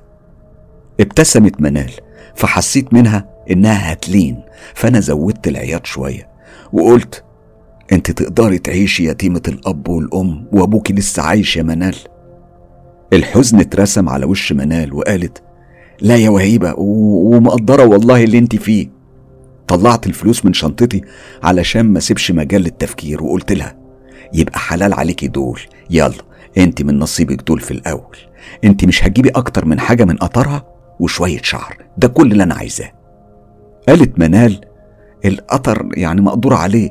أصلا أمي كانت مستلفة منها تحجيبة ولسه عندنا. أنا هاخدها وكأنها ضاعت. إنما الشعر ده هجيبهولك إزاي؟ قلت لها من أوضة نومها هتلاقي فرشتها موجودة على التسريحة أكيد هتلاقي فيها شعر. أنا بس محتاجة الشعر اللي في الفرشة مش أكتر. إن شاء الله لو شعراية واحدة. حسيت من ملامح منال إن الموضوع سهل. قلت لها خلاص يا حبيبتي أنا هجيلك بكرة تاني علشان أخد الحاجات دي. وقد كان. تاني يوم كانت منال مرتبكة وبتترعش وبتقول لي وهيبة أنا أنا حاسة إني بعمل حاجة مش مظبوطة. قلت لها يعني أنت يا منال مش شايفة اللي حصل فيا؟ ومين قال إني هأذيها؟ أنا ههديها بس. طلعت من شنطتها التحجيبة وجواها الشعر وهي بتقولي تهديها بس يا منال وحياة أبوكي. ضحكت أنا وقلت لها وحياة أبويا أنت حلفتني بالغالي يا منال. عدى كام يوم وأنا المرة دي اللي كلمت عاكف وقلت له عايزك في شغل شغل بقى هيكون ليا أنا. زي ما اتفقنا. وهو بصراحة ما تأخرش قال لي عينيا ليكي تعالي النهارده نشتغل على طلبك وهعملهولك محبة يا ستي كمان. وانت أصلا وحشتيني يا بت. رحت بالليل لعاكف وفعلا ما كانش عنده حد من الرجالة. وده بقى بيحسسني إني بقيت ست البيت. المهم بعد السلامات والاحتفالياه اللي اتعودنا عليه اللي أنتوا عارفينه دلوقتي طلعت من شنطتي صورة مرات أبويا والتحجيبة والشعر. وقلت له عايز أعمل عمل للشيطانة دي. بص لي عاكف بقلق وقال لي أنت ما بقيتيش سهلة يا وهيبة ودي بقى عايزة تعملي لها سحر بإيه؟ قلت له باستغراب هو, هو أنا لازم أحدد سحر بحاجة معينة؟ ضحك عاكف بصوت عالي وقال أكيد يا حبيبتي هو أي هبل ولا إيه؟ قلت له يا عم بالراحة عليا أنت شايفني يعني راكبة المقشة؟ ضحك تاني وقال والله أول مرة أعرف إن دمك خفيف بس قرري عايزة نعمل لها عمل بإيه. قلت له بدون تردد الجنان الجنان. بصلي بقلق وقال ده انتقام صعب فعلا واضح إن زعلك وحش. بصي على العموم أنا هعمل لك اللي أنت عايزاه وكمل بجدية. بس اوعي اوعي تفكري تشغلي دماغك معايا لمصلحتك. يا وهيبة.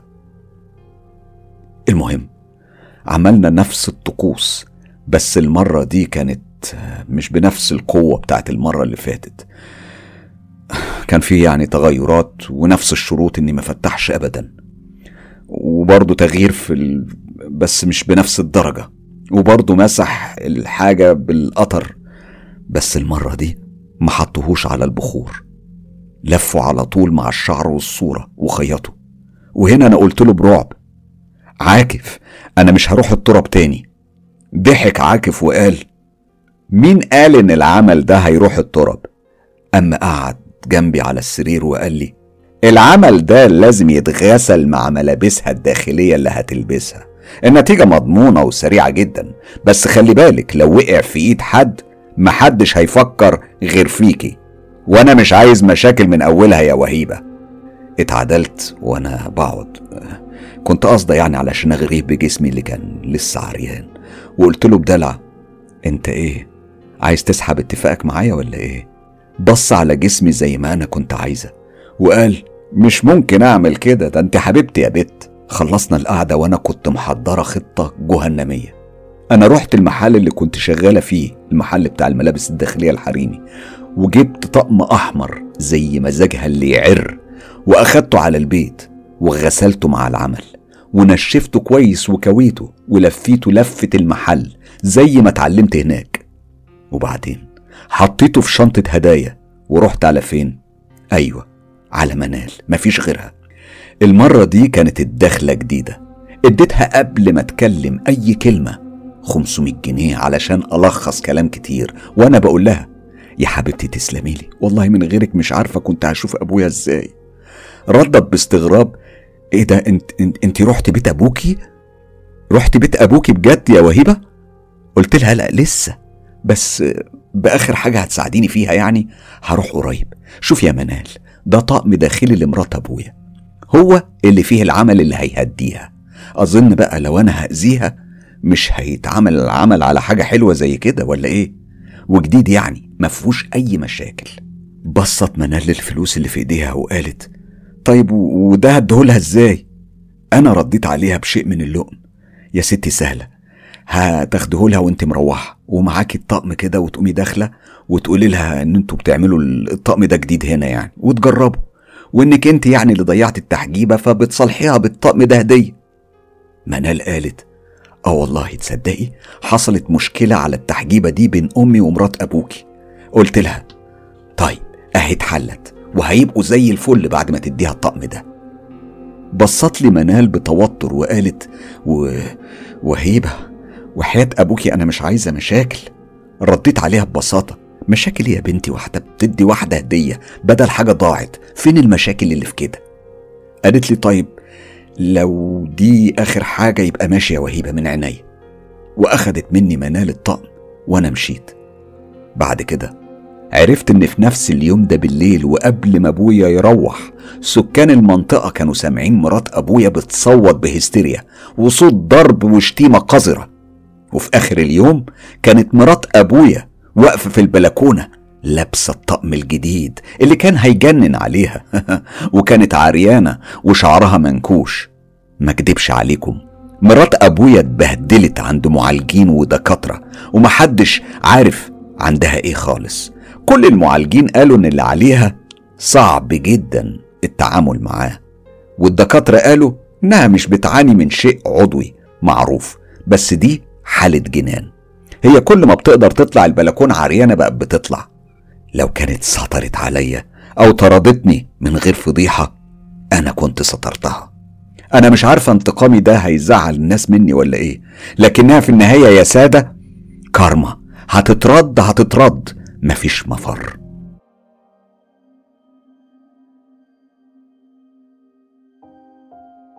البعض جايز يفكر إن الانتقام هو نوع من أنواع الشر وأنا يا سادة بعتبر الانتقام ده نوع من أنواع العدالة والعدالة اللي واجب تتطبق.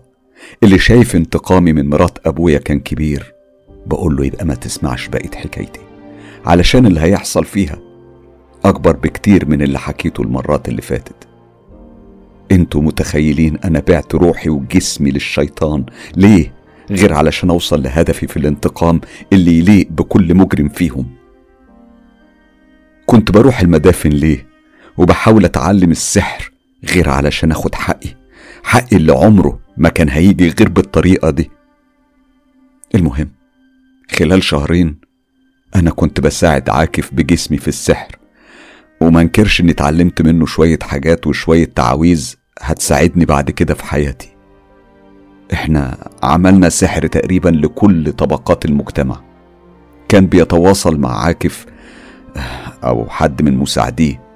رجال أعمال وممثلين ومغنيين وحتى لعيبة الكورة. الفلوس اللي كنت بتذل بيها بقت في إيديا ملهاش قيمة. وكل ده حصل في شهرين بس. لحد ما جه اليوم الموعود. يوم الانتقام من الشيطان نفسه. أنا اخدت قرار الانتقام من أبويا. وفي يوم وأنا سهرانة مع عاكف وبعد ما خلصنا الشغل اللي أنتوا عارفينه وكنا على السرير كالعادة.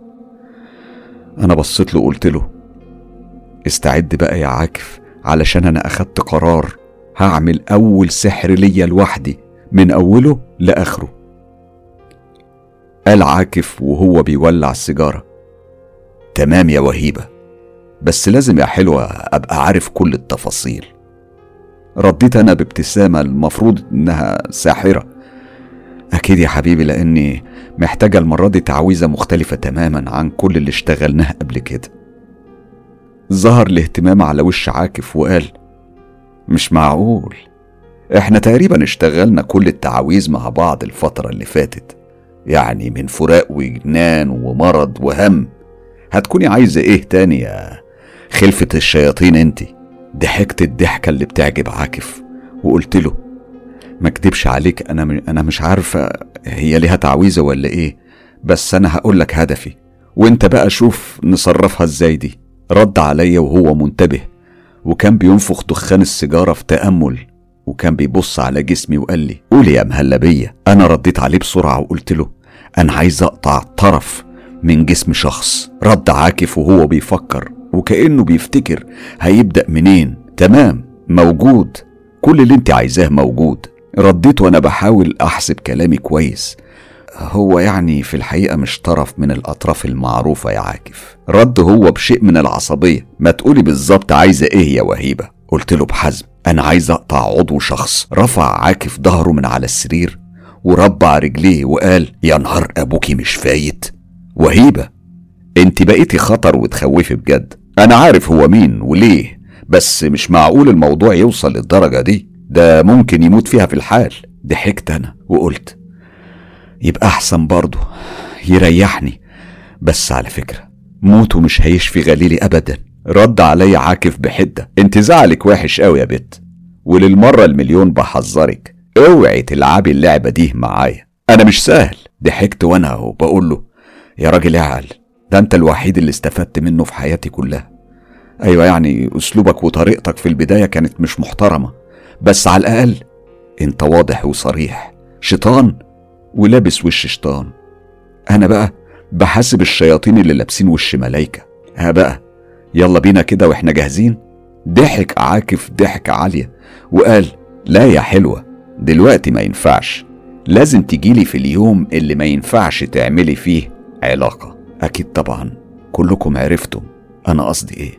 قلت له بتساؤل هو ينفع كده؟ رد عليا بود ومسك دقني وقال ده ما ينفعش غير كده يا حلوة. هي دي شروط التعويذة دي. طيب مطلوب حاجة تانية مني؟ رد عاكف بطريقة روتينية وكأنه دكتور بيكتب روجيتا. القطر والصورة المفروض يعني يكون باين فيها المكان اللي هيتبطر. قلت له أنا كنت جايبة صورة عادية بس على العموم موجود عندي صورة لجسمه كله. و... وعلى فكرة القطر كمان موجود.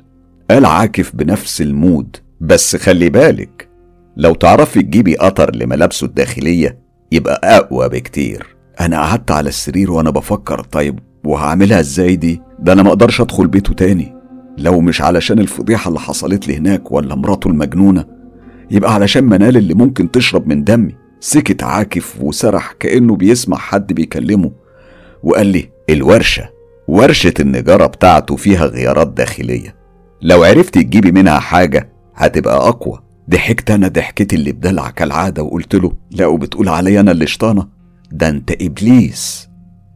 تاني يوم كنت عند أبويا في الورشة. كان في الورشة كام صبي من بتوع أبويا أنا يعني أعرف منهم أقدم واحد فقلت له هيما يا هيما. فين أبويا يا هيما؟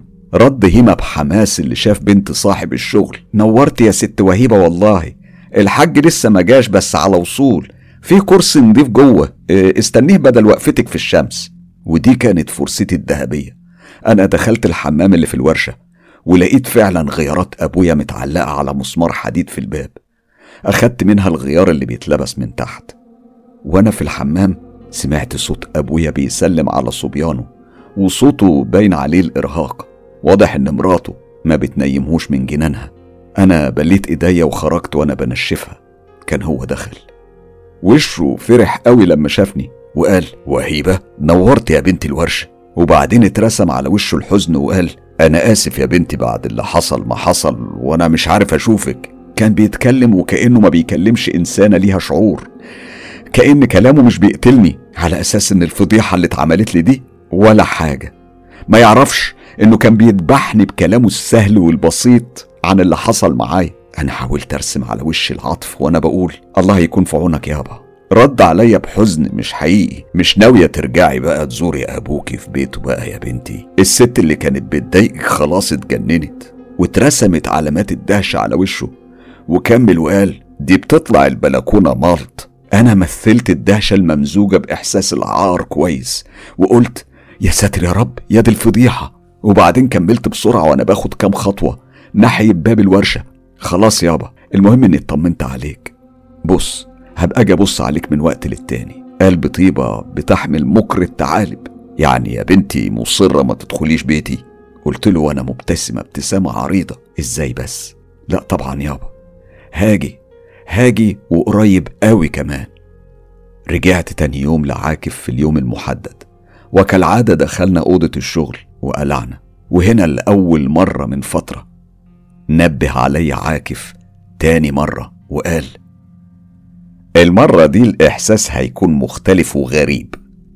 مهما حصل أنت عارفة ما تفتحيش عينيكي ولا تحاولي تفهمي اللي هيحصل ده هيحصل إزاي. أنا ما أكدبش عليكم حسيت بقلق وخوف ما حسيتش بيهم في حياتي. أخدت نفس عميق وغمضت عينيا قوي وقلت أنا مستعد. البداية كانت عادية جدا كان عاكف بجسمه المعروف وشوية شوية الحاجات اللي أنا اتعودت عليها. وبعدها حسيت بتجسيد في مرتبة السرير وكأنها بتتحول لجسم ضخم وقوي. بعد ثواني حسيت بحاجة تانية. كأن في كذا حد معايا في الموضوع ده. والإحساس البشع ده رجع لي ذكريات يوم الاغتصاب اللي أكيد كلكم فاكرينها واللي حكيت عنها قبل كده. ما حسيتش بنفسي وأنا بقول إيه ده يا عاكف؟ ما جاليش أي رد. عدت الجملة وعدتها تاني بحدة أكبر وقلت بقولك إيه ده يا عاكف؟ برضه ما كانش فيه أي رد. كررتها مرة أخيرة ويا ريتني ما كررتها. قلت بغضب بقولك إيه ده يا عاكف؟ وهنا سمعت صوت زئير أشبه بصوت الغوريلا المرعب اللي بنسمعه في التلفزيون. بس ده كان قريب مني لأقصى درجة. أنا حسيت بالهلع اللي كتم صوتي لآخر الموضوع ده. الموضوع استمر أكتر من نص ساعة. مش عايزة أتكلم عن الألم. مش هقدر أتكلم زي ما أنتوا عارفين ولا حتى أتوجع ولا أقول أي حاجة. كنت كاتمة كل وجعي جوايا. وقرب النهاية وكالعادة بدأ يرجع عاكف لوضعه الطبيعي. وحسيت باللي بحس بيه كل مرة. أنا مش هقدر أقول أكتر من كده. أنا ما جرؤتش إني إني أسأله أفتح عيني ولا لأ. وسمعته بيضحك وبيقول ما سألتيش يعني تفتحي ولا لأ. هنا أنا حسيت إن عاكف مش هو عاكف. أو بمعنى تاني عاكف في الموضوع ده مش بيكون هو كليا وجزئيا. يعني ما يعرفش إني اتكلمت وقت الموضوع وإلا كان هيعمل مشكلة. أنا استغليت النقطة دي وقلت له بلق عاكف. ممكن يعني أعرف من باب الفضول إيه اللي حصل؟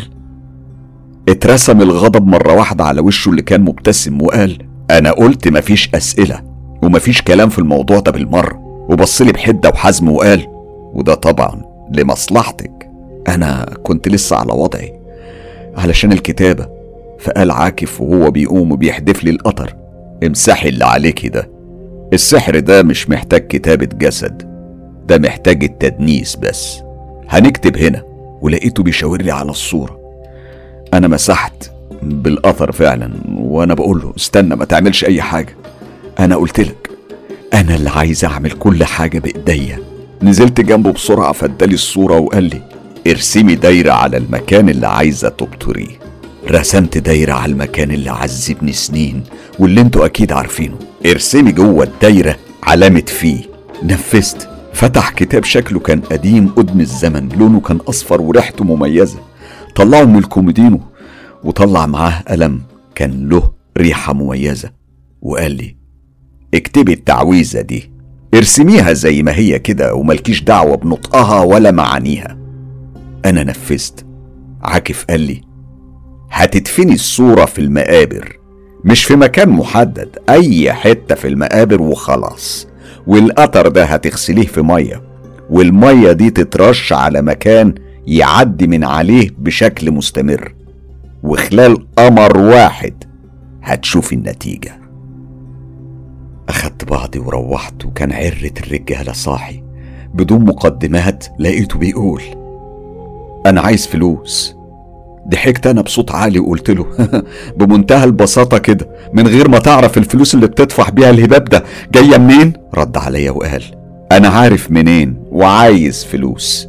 قلت له لا يا راجل يا واد.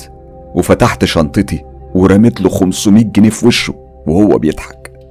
ما كنتش عايز أتناقش أكتر من كده علشان ما يشوفش القطر لما اتخمد أشرف رحت غسلت القطر وحطيت المية في إزازة كبيرة ورحت تاني يوم الورشة قبل ما أبويا يروح. وكان هناك هيمة كالعادة. قبل ما أدخل الورشة جريت رجليا في الأرض علشان أنشر التراب وقلت وأنا بفتح الإزازة اللي كان هيمة متخيل إنها للشرب وكنت برش بيها على عتبة الورشة. يا ابني مش المفروض ترش قدام الورشة على الصبح علشان التراب ده؟ اتلجلج هيمة وقال والله كل يوم برش الصبح ودي أول مرة اتأخر في الرش. طبعا أنا عارفة إنه بيكذب بس بمزاجي قلت له طيب يا هيمة ارمي الإزازة دي بقى وتعالى رش. بعد ما رجع هيمة وبيرش قدام المحل وصل أبويا. رحب بيا كالعادة وقال لي ما جيتيش يعني يا بنت الكلاب. قلت له وأنا مبتسمة. هجيلك يابا ما تقلقش. بس أنا كنت جاي أقول لك على شيخ بيعالج الحالات اللي زي حالة مراتك دي في بلد تاني. وقلت له على اسم البلد وقلت له كمان على اسم الشيخ. وكان كل ده علشان بس أبرر وجودي في الورشة في الوقت ده. شكرني أبويا كتير على قلبي الطيب وقال لي إنه هيروح له يوم الجمعة بعد الصلاة. المهم في مرة من المرات وبعد حوالي سبعة وعشرين يوم كان أبويا رايح يشوف شيخ في القاهرة. ركب ميكروباص وقعد قدام في الكرسي اللي جنب السواق من عند الشباك التاني. يعني في راكب بين السواق وأبويا. العربية اتحركت. مشيت حوالي 3 كيلو على الطريق السريع. كانوا المفروض معديين على بلد جنبنا. وبعدها المفروض هيدخلوا على محطة غير حكومية لسواقين الميكروباص. هي منطقة فاضية على مدخل بلد بيستنى فيها الناس عشان تركب في أي مكان يكون فاضي في العربية. وما فيهاش غير عمود كهرباء وغالبا ما بيكونش شغال. حاول السواق يهدي علشان يقف عند العمود بس اللي مفيش فرامل. العربية سرعتها زادت والفرامل مش شغالة. هنا قال السواق اتشاهدوا يا جماعة. عليت أصوات البكاء والشهادة. وأبويا ما كانش بينطق. زي ما تكون أعماله لجمت لسانه. العربية بتتجه بكل سرعتها على الناس اللي واقفين جنب العمود. ستر ربنا. وشافوا العربية وجري جوه مدخل البلد. والميكروباص دخل بوشه في العمود اللي دخل على الكرسي بتاع أبويا وكان هيشق نصين.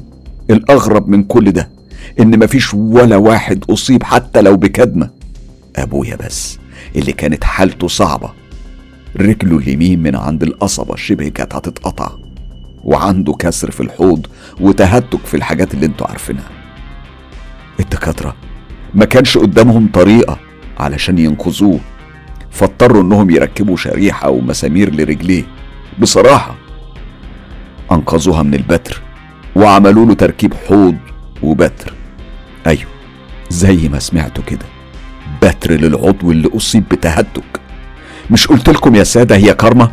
كارما أنا اللي بنفذها بايديا أنا وبعدلي أنا وبطريقتي أنا.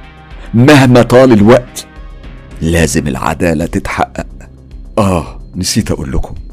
أنا كنت بزور أمي في المقابر من يومين ووشوشتها وقلت لها هدفن حاجة جنبك يا ست الكل علشان محدش يعرف يلاقيها. وحفرت جنب قبر أمي ودفنت صورة أبويا هناك. أعتقد مفيش أحسن من كده مكان. أكيد أمي هي الستر والغطا علينا. إن كنتم فاكرين إني مبسوطة تبقوا غلطانين. أنا على فكرة أكتر إنسانة تعيسة في العالم كله.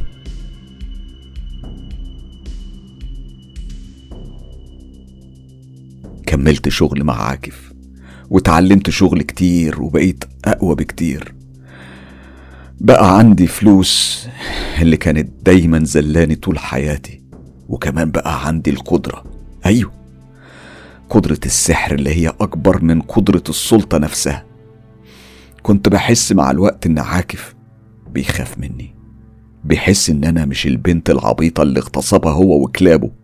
وفي يوم كنا مع بعض بس جدعانة مش شغل بصلي بتأمل كده وأنا بدخن سيجارة وقال لي أنت اتغيرت قوي يا وهيبة. مش معقول يعني في كام شهر تتغيري للدرجة دي. ضحكت أنا ضحكة رنانة. وقلت له للأسوأ بقى ولا للأحسن؟ رد بدون تردد لا للأرعب. إيه اللي ملأ قلبك كره للعالم كده؟ قلت له بحزن. مش دي وهيبة اللي أنتوا عايزينها؟ أيوه بقى. قول لي إيه اللي مزعلك دلوقتي؟ وهيبة دي عمايل إيديك يا حبيبي مش عمايل حد تاني. رد عليا بحزن حقيقي. تعرفي أنا لو كنت عرفتك على حياتك قبل ما يحصل اللي حصل أنا مستحيل كنت هعمل معاكي كده. ضحكت تاني وقلت له آه لو بقى. فكروا كده معايا. أنا نسيت حد وأنا بنتقم. سمع ناس بتقول لا. كده زي الفل. لا يا جماعة. لسه بقى حبيبة قلبي اللي حطتني على أول الطريق السريع لجهنم. تهاني. اوعوا تكونوا نسيتوها. تفتكروا ممكن أعمل إيه معاها علشان أجيب حقي؟ سيبوني أفكر كده. آه لقيتها. تعالوا بقى نشوف أنا هعمل مع الحرباية دي إيه. دي حبيبتي. دي كانت كمان فرصة من قبل مني. أنا قررت ان أقرص ودنها بس. رحت ناحية السرايا واستنيت البت الخدامة كتير بصراحة في الشارع. لما لقيتها جاية عملت نفسي ماشية في الشارع كده وكأني يعني شفتها بالصدفة. البت شافتني. كانت عايزة تسيب الشارع كله. قربت منها وأنا بقول لها معلش يا حبيبتي حقك عليا والله. أنا كنت تعبانة ومش في وعي اليوم ده. هي قالت لي وهي قلقانة. ولا يهمك يا ست وهيبة حصل خير. حطيت إيديا في الشنطة وطلعت ألفين جنيه كنت محضراهم. وقلت لها طيب بصي بقى ممكن تقبلي مني المبلغ ده على سبيل التعويض؟ البنت بصراحة فاجأتني بذكائها لما قالت لي بتساؤل. هو حضرتك عايزة إيه مني؟ مقابل المبلغ ده يا ست وهيبة. وما تقوليليش يعني علشان زعلتيني. مفيش حد بيزعل شغالة يديها ألفين جنيه علشان تسامحه. ده غير إن يعني دخلتك عليا مش هي. ابتسمت وقلت بإعجاب حقيقي. كويس انك جيتي معايا بصراحة. قوليلي الأول أنت اسمك إيه؟ ردت البنت. غادة اسمي غادة. قلت لها طيب شوف يا غادة. من غير لف ودوران أنا عايزة حاجة من قطر تهاني. سكتت غادة ثواني وكأنها بتحسب مين الحصان اللي كسبان. وقالت أعرف الأول هتعملي لها إيه؟ رديت بحزم ملكيش فيه. أنت هتاخدي مقابل. ردت غادة بطريقة عملية. هو حضرتك يعني مش شايفة إن ألفين جنيه قليلين قوي على اللي أنت عايزاه؟ اترسمت على وش الدهشة وقلت أمال أنت عايزة كام يا غادة؟ ردت غادة بسرعة وكأنها كانت حاسباها من قبل كده. خمس تلاف جنيه. رديت باندهاش نعم. خمس تلاف جنيه ليه؟ هو أنت هتقتليها؟ بصت لي غادة بتحدي وقالت لا أنت اللي هتقتليها بصراحة البت وترتني. رديت بقلة حيلة لأني عارفة إن مفيش طريقة غير بمساعدة غادة. حاضر يا غادة حاضر. بس طبعا المبلغ مش جاهز معايا دلوقتي. بكرة الصبح الساعة 8 هستناكي على الشارع بره. آخد القطر وصورة وتاخدي فلوسك. وحصل فعلا. بتعجبني جدا الشخصيات العملية دي. بتلخص وبتجيب من الآخر. أنا بصراحة ما قدرتش أكلم عاكف في الموضوع ده دلوقتي فأجلته شوية. لحد ما علاقتنا ترجع كويسة من تاني ويكون اطمن شوية من ناحيتي.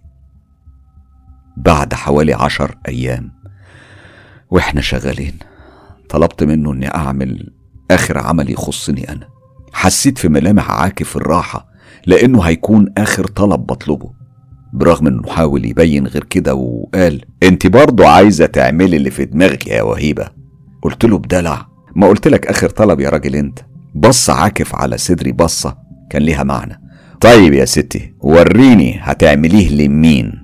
أول ما شاف صورة تهاني قام وقف وقال لا انت كده اتجننتي رسمي. كل يوم بتثبتي لي يا وهيبة ان مالكيش عزيز ولا غالي. ضحكت وقلت له عزيز مين وغالي؟ مين يا غالي؟ انت ناسي هي عملت فيا إيه؟ رد عاكف بانفعال. على كده بقى صورتي أنا اللي هتبقى في العمل اللي جاي يا وهيبة. رديت بدلع علشان الموضوع يعدي وأنا بستخدم كل طريقة أقدر أخليه يقبل بكلامي. هو أنا أقدر يا عاكف؟ أنت خلاص بقيت أساس حياتي. وبعدين ده آخر حاجة أنا هعملها. ولو أنت ما ساعدتنيش أنا هشوف واحد تاني يشتغل معايا عليه. اتجنن عاكف من الجملة الأخيرة لأنه عارف إني ممكن أعملها. مش عاكف اللي يتلوى دراعه يا بنت الكلب. وأعتقد إن أنت جربت زعلي عامل إزاي؟ لما لقيت الأمور هتفلت مني حضنته وحسيت من أنفاسه إنه بدأ يهدى فقلت له ما قلت لك آخر حاجة هعملها بقى. قلب هدوء أعرف الأول ناوي على إيه. حاجة بسيطة جدا مرض وأنت عارف يعني إن أي حد في الدنيا بيجيله أمراض ليل ونهار رد عاكف بتوتر بس ده سحر شرب. هتعرفي تشربيها السحر إزاي؟ ضحكت الضحكة اللي بيحبها كل راجل. وقلت له دي مهمتي أنا بقى. قال لي ولازم الصورة تندفن في مكان أمين زي المقابر. قلت له خلاص اعتبر ده حصل. بص لي عاكف بحذر وقال لا ده انت بقيتي ترعبي يا بت. ما طولش عليكم كالعادة. عملنا نفس الطقوس بس عاكف المرة دي اداني نفس الكتاب القديم وقال لي اقري الكلام اللي في الصفحة دي على القطر قريت الكلام بالعربي بس كان كلام مش مفهوم بالمرة. وأنا بقرأ كنت بحس إن روحي بتتسحب بس لساني كان لسه بيقرأ. حسيت إن الدنيا ضلمت مرة واحدة ولساني لسه بيقرأ وكأن اللي بيقرأ ده حد غيري. شفت روحي بتخرج من جسمي وبتروح المقابر وبتنزل تربة الطفل اللي أنا دنستها. المنظر كان كئيب ومرعب. الطفل كان نايم زي ما هو.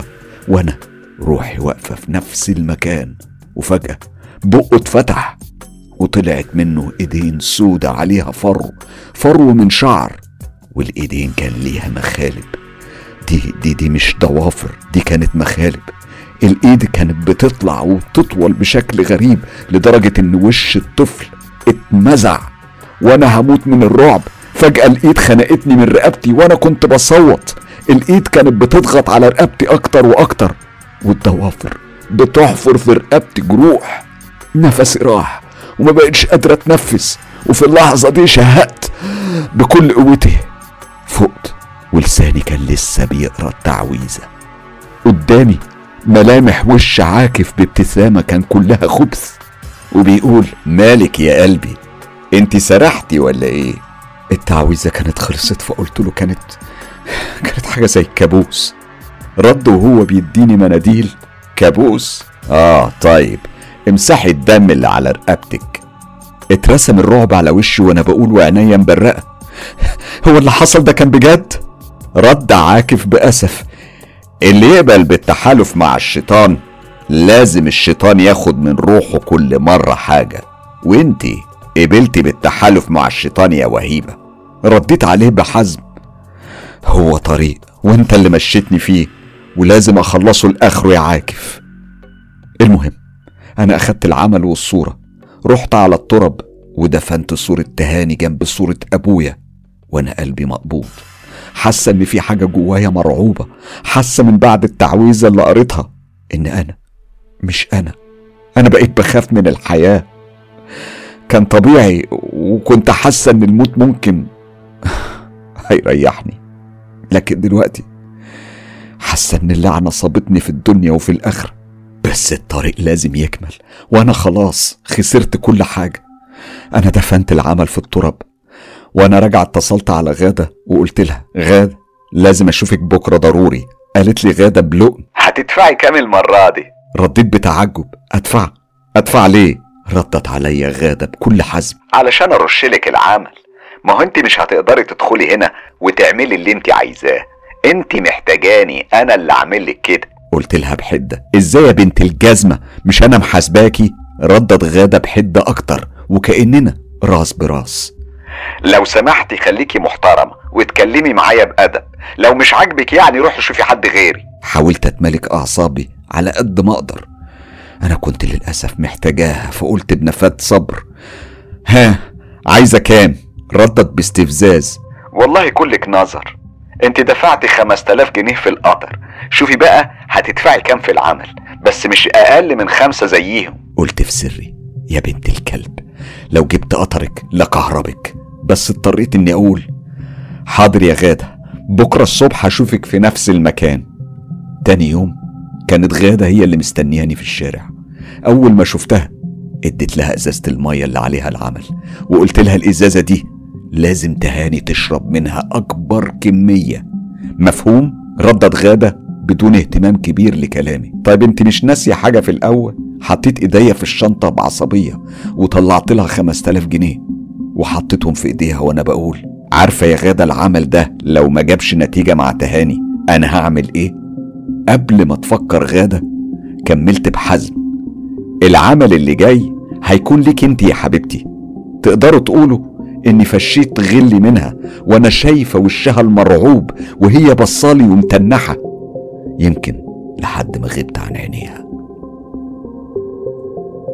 بعد فترة مش طويلة سمعت إن تهاني عملت عملية استئصال cancer من الثدي.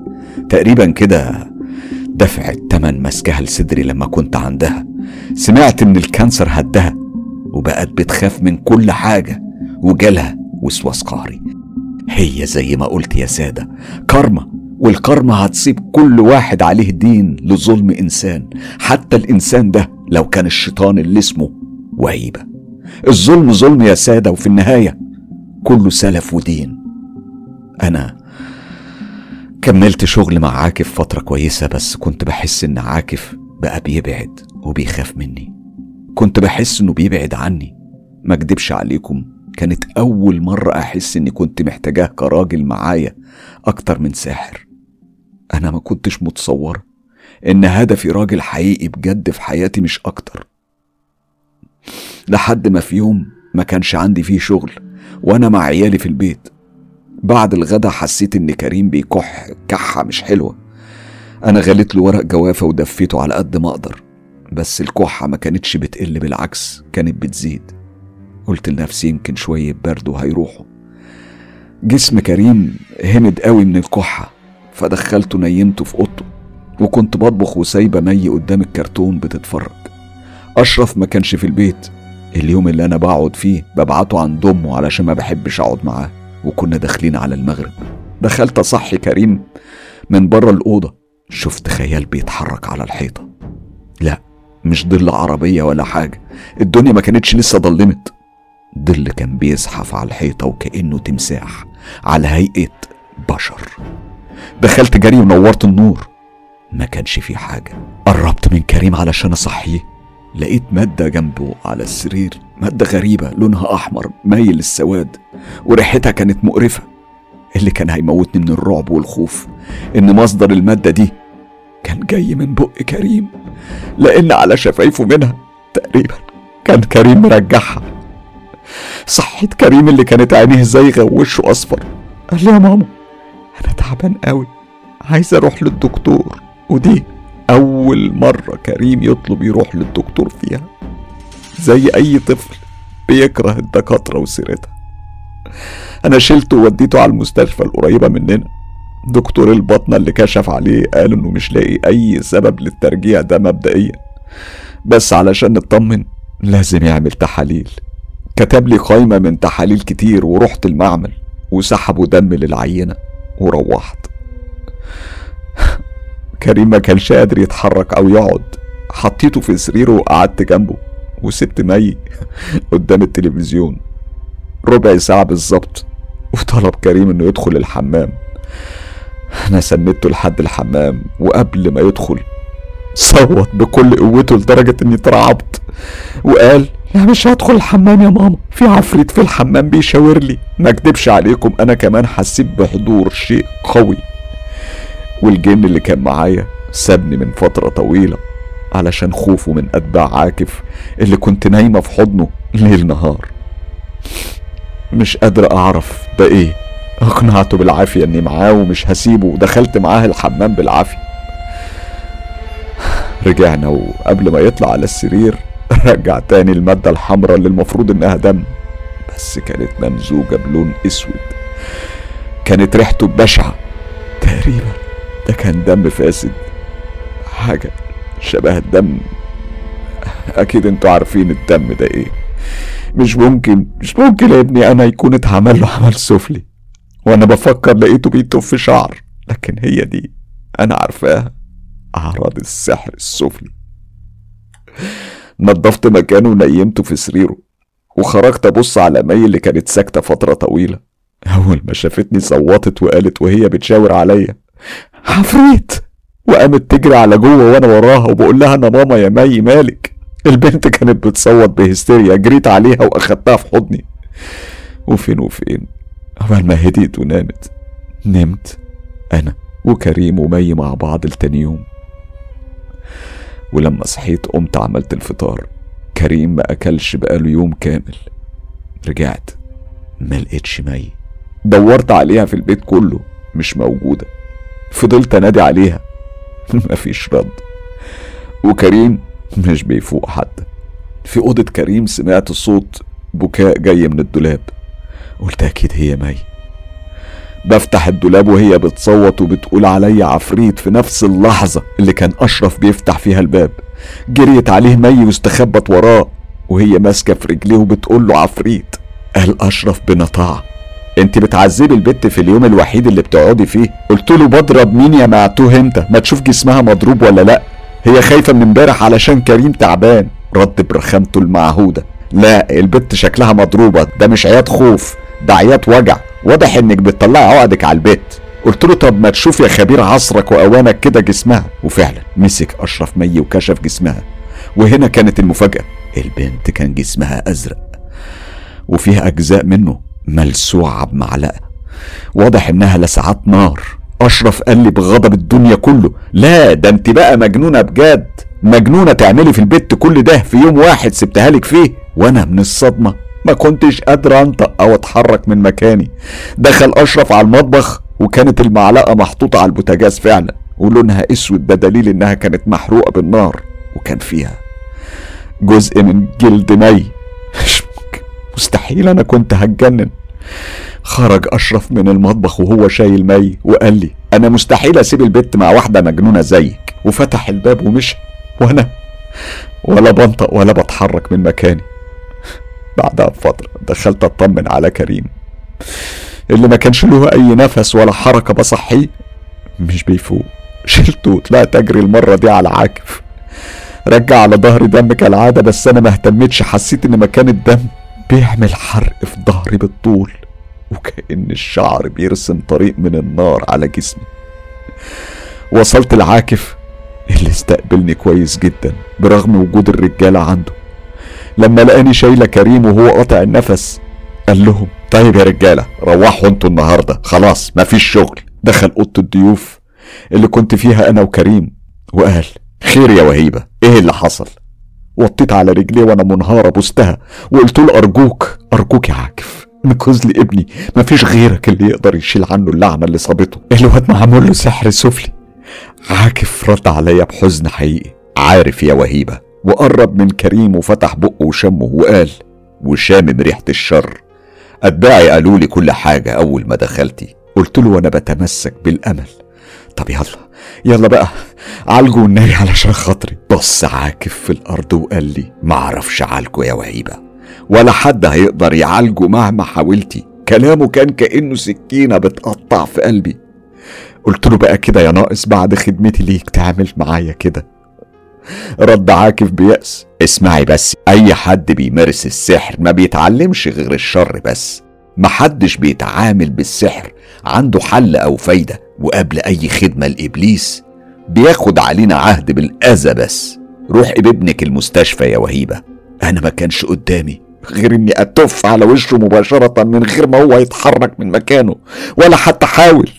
شلت كريم وجريت على المستشفى وأنا معايا نتيجة التحاليل. الدكتور قال التحاليل كلها عادية مفيش أي حاجة مسببة للتعب ده. بس إحنا لازم نعلق له محاليل ونحجزه في المستشفى علشان نعمل له منظار معدة. حالته كانت حرجة جدا. اتحجز كريم في المستشفى واتعمل له منظار معدة وكولون كمان.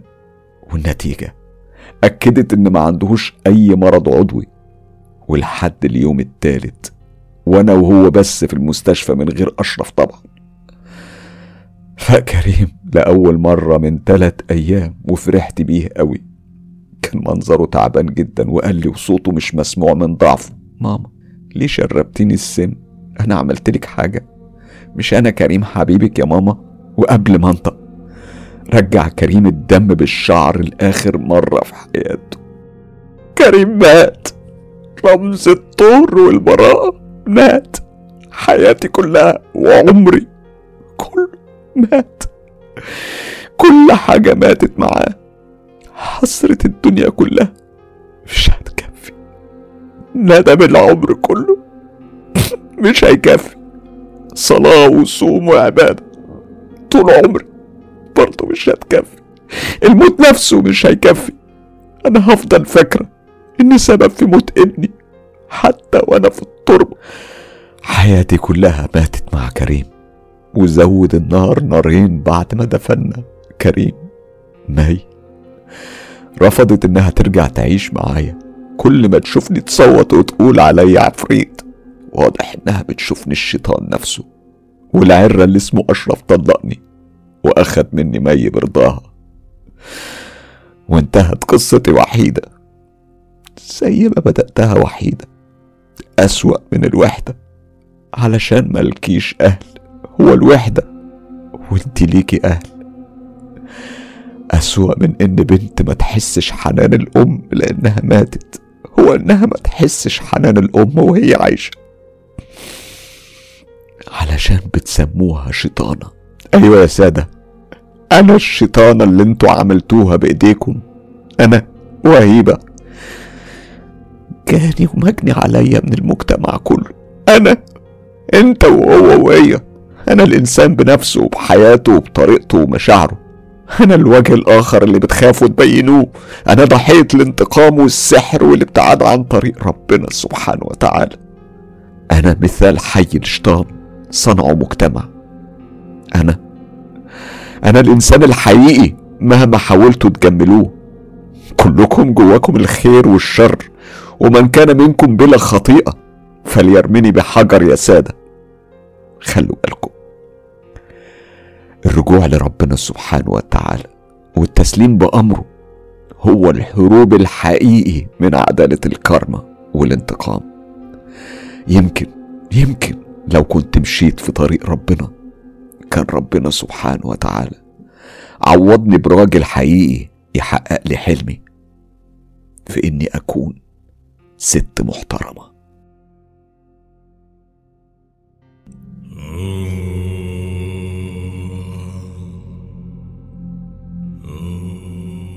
الموضوع مش قصص رعب وخلاص وجواها كام لقطة تزيد من الإثارة علشان ترفع نسبة المشاهدة زي ما البعض ممكن يتخيل.